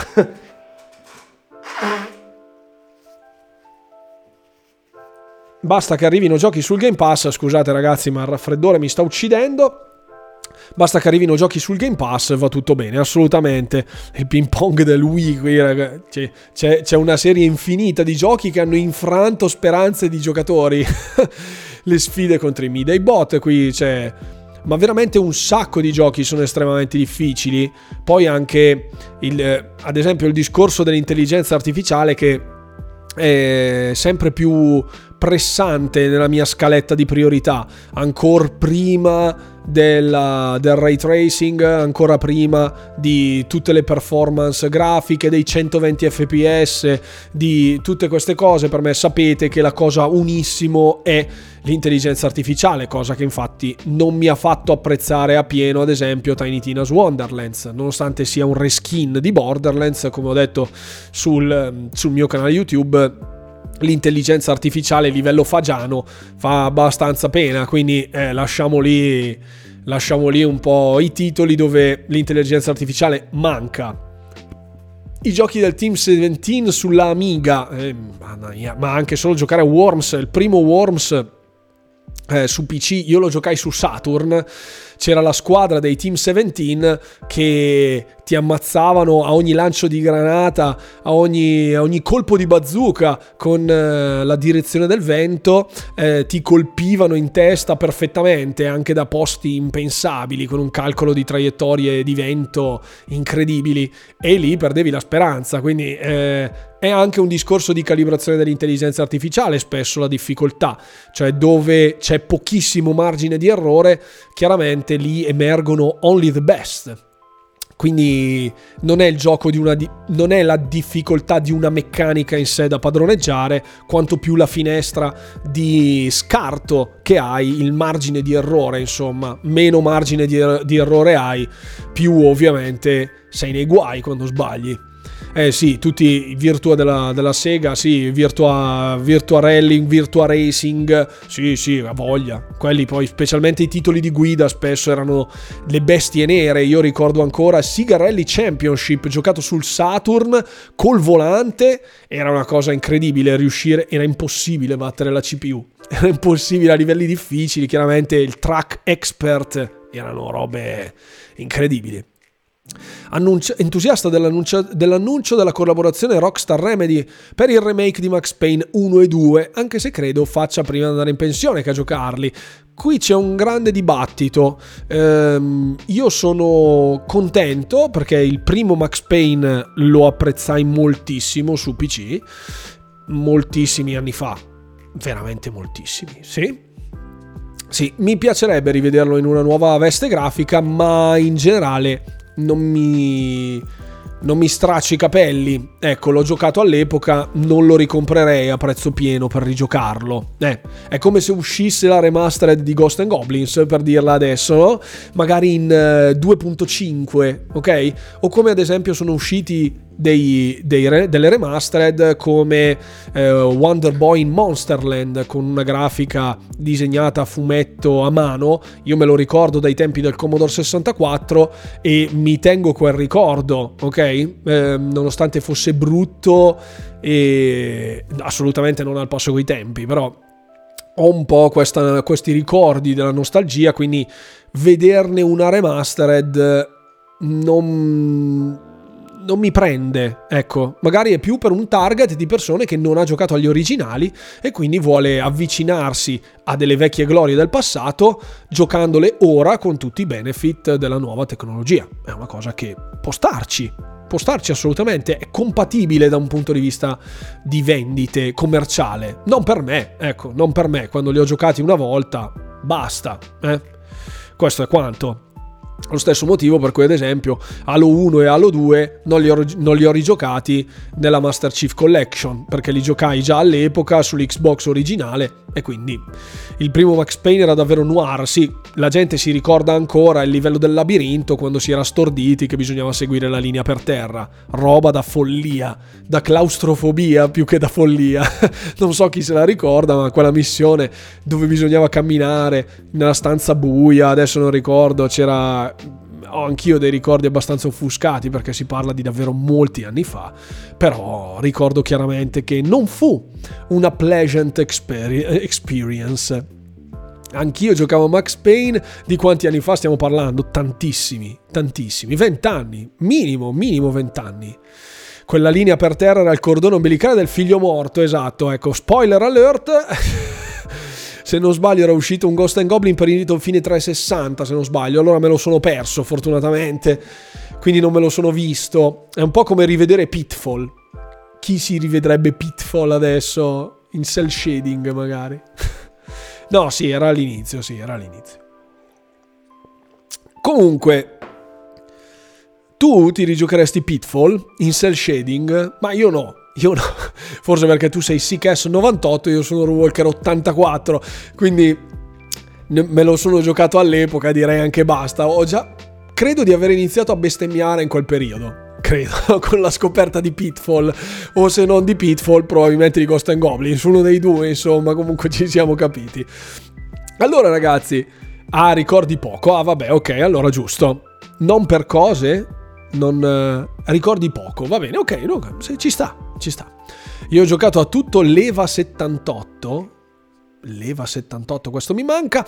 Allora, ragazzi, c'erano molte altre notizie, molte altre molte altre. Vediamo, c'era la roadmap di Weird West, Phantom Breaker Online che si dice che arriverà su Game Pass, Vicarious Vision che è stata accorpata in Blizzard in maniera ufficiale, per cui la gente adesso si sta già lamentando del no, Xbox, Microsoft intervieni per sciogliere questo legame fra Vicarious Vision, perché se entra in Activision, Blizzard in maniera definitiva diventa uno schifo. Ragazzi, Vicarious Vision è già parte di Blizzard già da diversi anni, quindi è una cosa assolutamente formale e Microsoft non credo che potrà sciogliere questo nodo. Quindi mettetevi il cuore in pace, ovviamente. Io sono dell'84, Joker Joint. Ah, anno 78 di nascita. Ok, perfetto, perfetto. Scusate. noi 78 vino di annata e veri primi videogiocatori e eh. voi ragazzi siete, siete, molto più grandi di me. Io ho 6 anni in meno di voi quindi molto probabilmente quando io giocavo su Commodore 64 voi eravate già in giro a fare le penne con il motorino. Può essere. Allora ragazzi eh, c'erano moltissime altre novità. Io mh, mm, vi invito ovviamente c'era Kingdom Hearts c'era la famosa mensola di, di, di, di Phil Spencer con la spada di Elden Ring eh, c'erano dei nuovi contenuti in arrivo per Sea of Thieves con i viaggi ripetibili per i pirati leggendari ci sono novità per Diablo, ci sono davvero un sacco di novità. Ne ho, parla- ho, parlato di metà della roba, però abbiamo fatto una bella serata con una bella chiacchierata qui in chat. Io ovviamente eh, ringrazio chiaramente tutti voi per la partecipazione. Ovviamente tutte le notizie di cui non abbiamo parlato le troverete molto probabilmente nel Domenica è sempre polemica, ovvero mia, il mio appuntamento domenicale su eh, YouTube, sul mio canale principale Runwalker alle ore 13, come sempre sempre di domenica, dove parleremo un po' delle varie curiosità anche alcune di, che sono emerse probabilmente all'interno di questa, di questa live con una leggera analisi che non fa mai male. Poi ovviamente arriveranno nuovi contenuti sempre sul primo canale, sempre a tema gaming, qualche recap, qualche piccola notizia, qualche piccola informazione. Troverete le mie live streaming di gaming giocate in tempo reale sul mio secondo canale di YouTube, quindi tornerò a fare le live su YouTube sul secondo canale in modo che su Twitch trovate sempre solo il Runcast perché ho fatto tre o quattro tentativi che ovviamente non sono andati molto a buon fine, quindi voglio portare avanti il, il Runecast così com'è. Ci troviamo, ci vediamo ovviamente martedì prossimo. Vi invito a iscrivervi al canale, fare tutte cose. Iscrivetevi anche al secondo canale che ci sono un sacco di contenuti in arrivo. Arriveranno dei gameplay anche randomici, chiaramente, sempre in live su YouTube, su Walker Gaming. Io ringrazio tutti coloro che sono stati in chat questa sera, siete stati davvero moltissimi anche se è Pasqua, non saltare la domenica di polemica, ma che oh, ma assolutamente, ragazzi, eh, ci mancherebbe, ci mancherebbe, assolutamente. Al volo si sa qualcosa su State of Decay 3? No, rispetto a quello che avevo già detto nelle live precedenti, no, non si sa nulla, se non che eh, si userà l'Unreal Engine che tira una brutaria in quel di Undead Labs nella scorsa puntata di Domenica Sempre, Dom- di domenica sempre Polemica, non questa di questa domenica, ma quella di dieci giorni fa praticamente, ci ci, sono, ci sono qualche novità, non bella, non bella, da un punto di vista di gestione, più che del gioco, chiaramente. Eh, sempre una piacevole serata quando ci state amici di hobby, perfetto, mi, mi, fa davvero molto piacere che vi siate divertiti, contentissimo anch'io che ci siano persone molto più grandi anche di noi a seguire il mondo del gaming, come vedete il mondo del gaming è bello se è condiviso in una maniera costruttiva, pacifica, dove si può fare dialogo, basta con queste console war, basta con queste cafonate, volemo sebbene come dicevo domenica eh, nel video, finché si parla di gaming siamo tutti siamo tutti uniti, che a prescindere da quale sia il colore della nostra bandiera che ci rappresenta di più, ci sono cose da scoprire in ogni angolo del mondo del gaming, è bello condividerlo fra tutti noi, creare una bella community sana dove si può parlare senza per forza doversi uccidere insultandosi o lanciando le mutande in giardino per ogni cosa insignificante. Quindi ragazzi, attenti alle uova Kinder che hanno trovato l'infezione da salmonella, ah miseria, io ne ho comprate due per le mie figlie, quindi molto bene, grazie. Aspettiamo, aspettiamo anche il nuovo titolo di Bethesda. Grazie davvero a tutti ragazzi, vi invito davvero ancora a iscrivervi sui miei canali in modo che trovate tutto. Seguitemi anche su Instagram, seguitemi sul canale Telegram delle notizie perché le trovate spammate sempre all'interno del canale Telegram che adesso ha quasi raggiunto i 200 utenti. Siamo alle 23.19, io dovevo andare a, registrare la puntata di Gioca che ti passa di Life is Strange eh, True Colors, ma non ce la faccio perché adesso sto, mi sta colando praticamente il naso. E grazie ovviamente davvero a tutti per essere stati qui questa sera, grazie della compagnia ragazzi, ci vediamo martedì prossimo, ci vediamo sempre su YouTube e su tutti i miei social. Detto questo ragazzi, non mi resta altro come sempre che augurarvi buon divertimento gamers, alla prossima.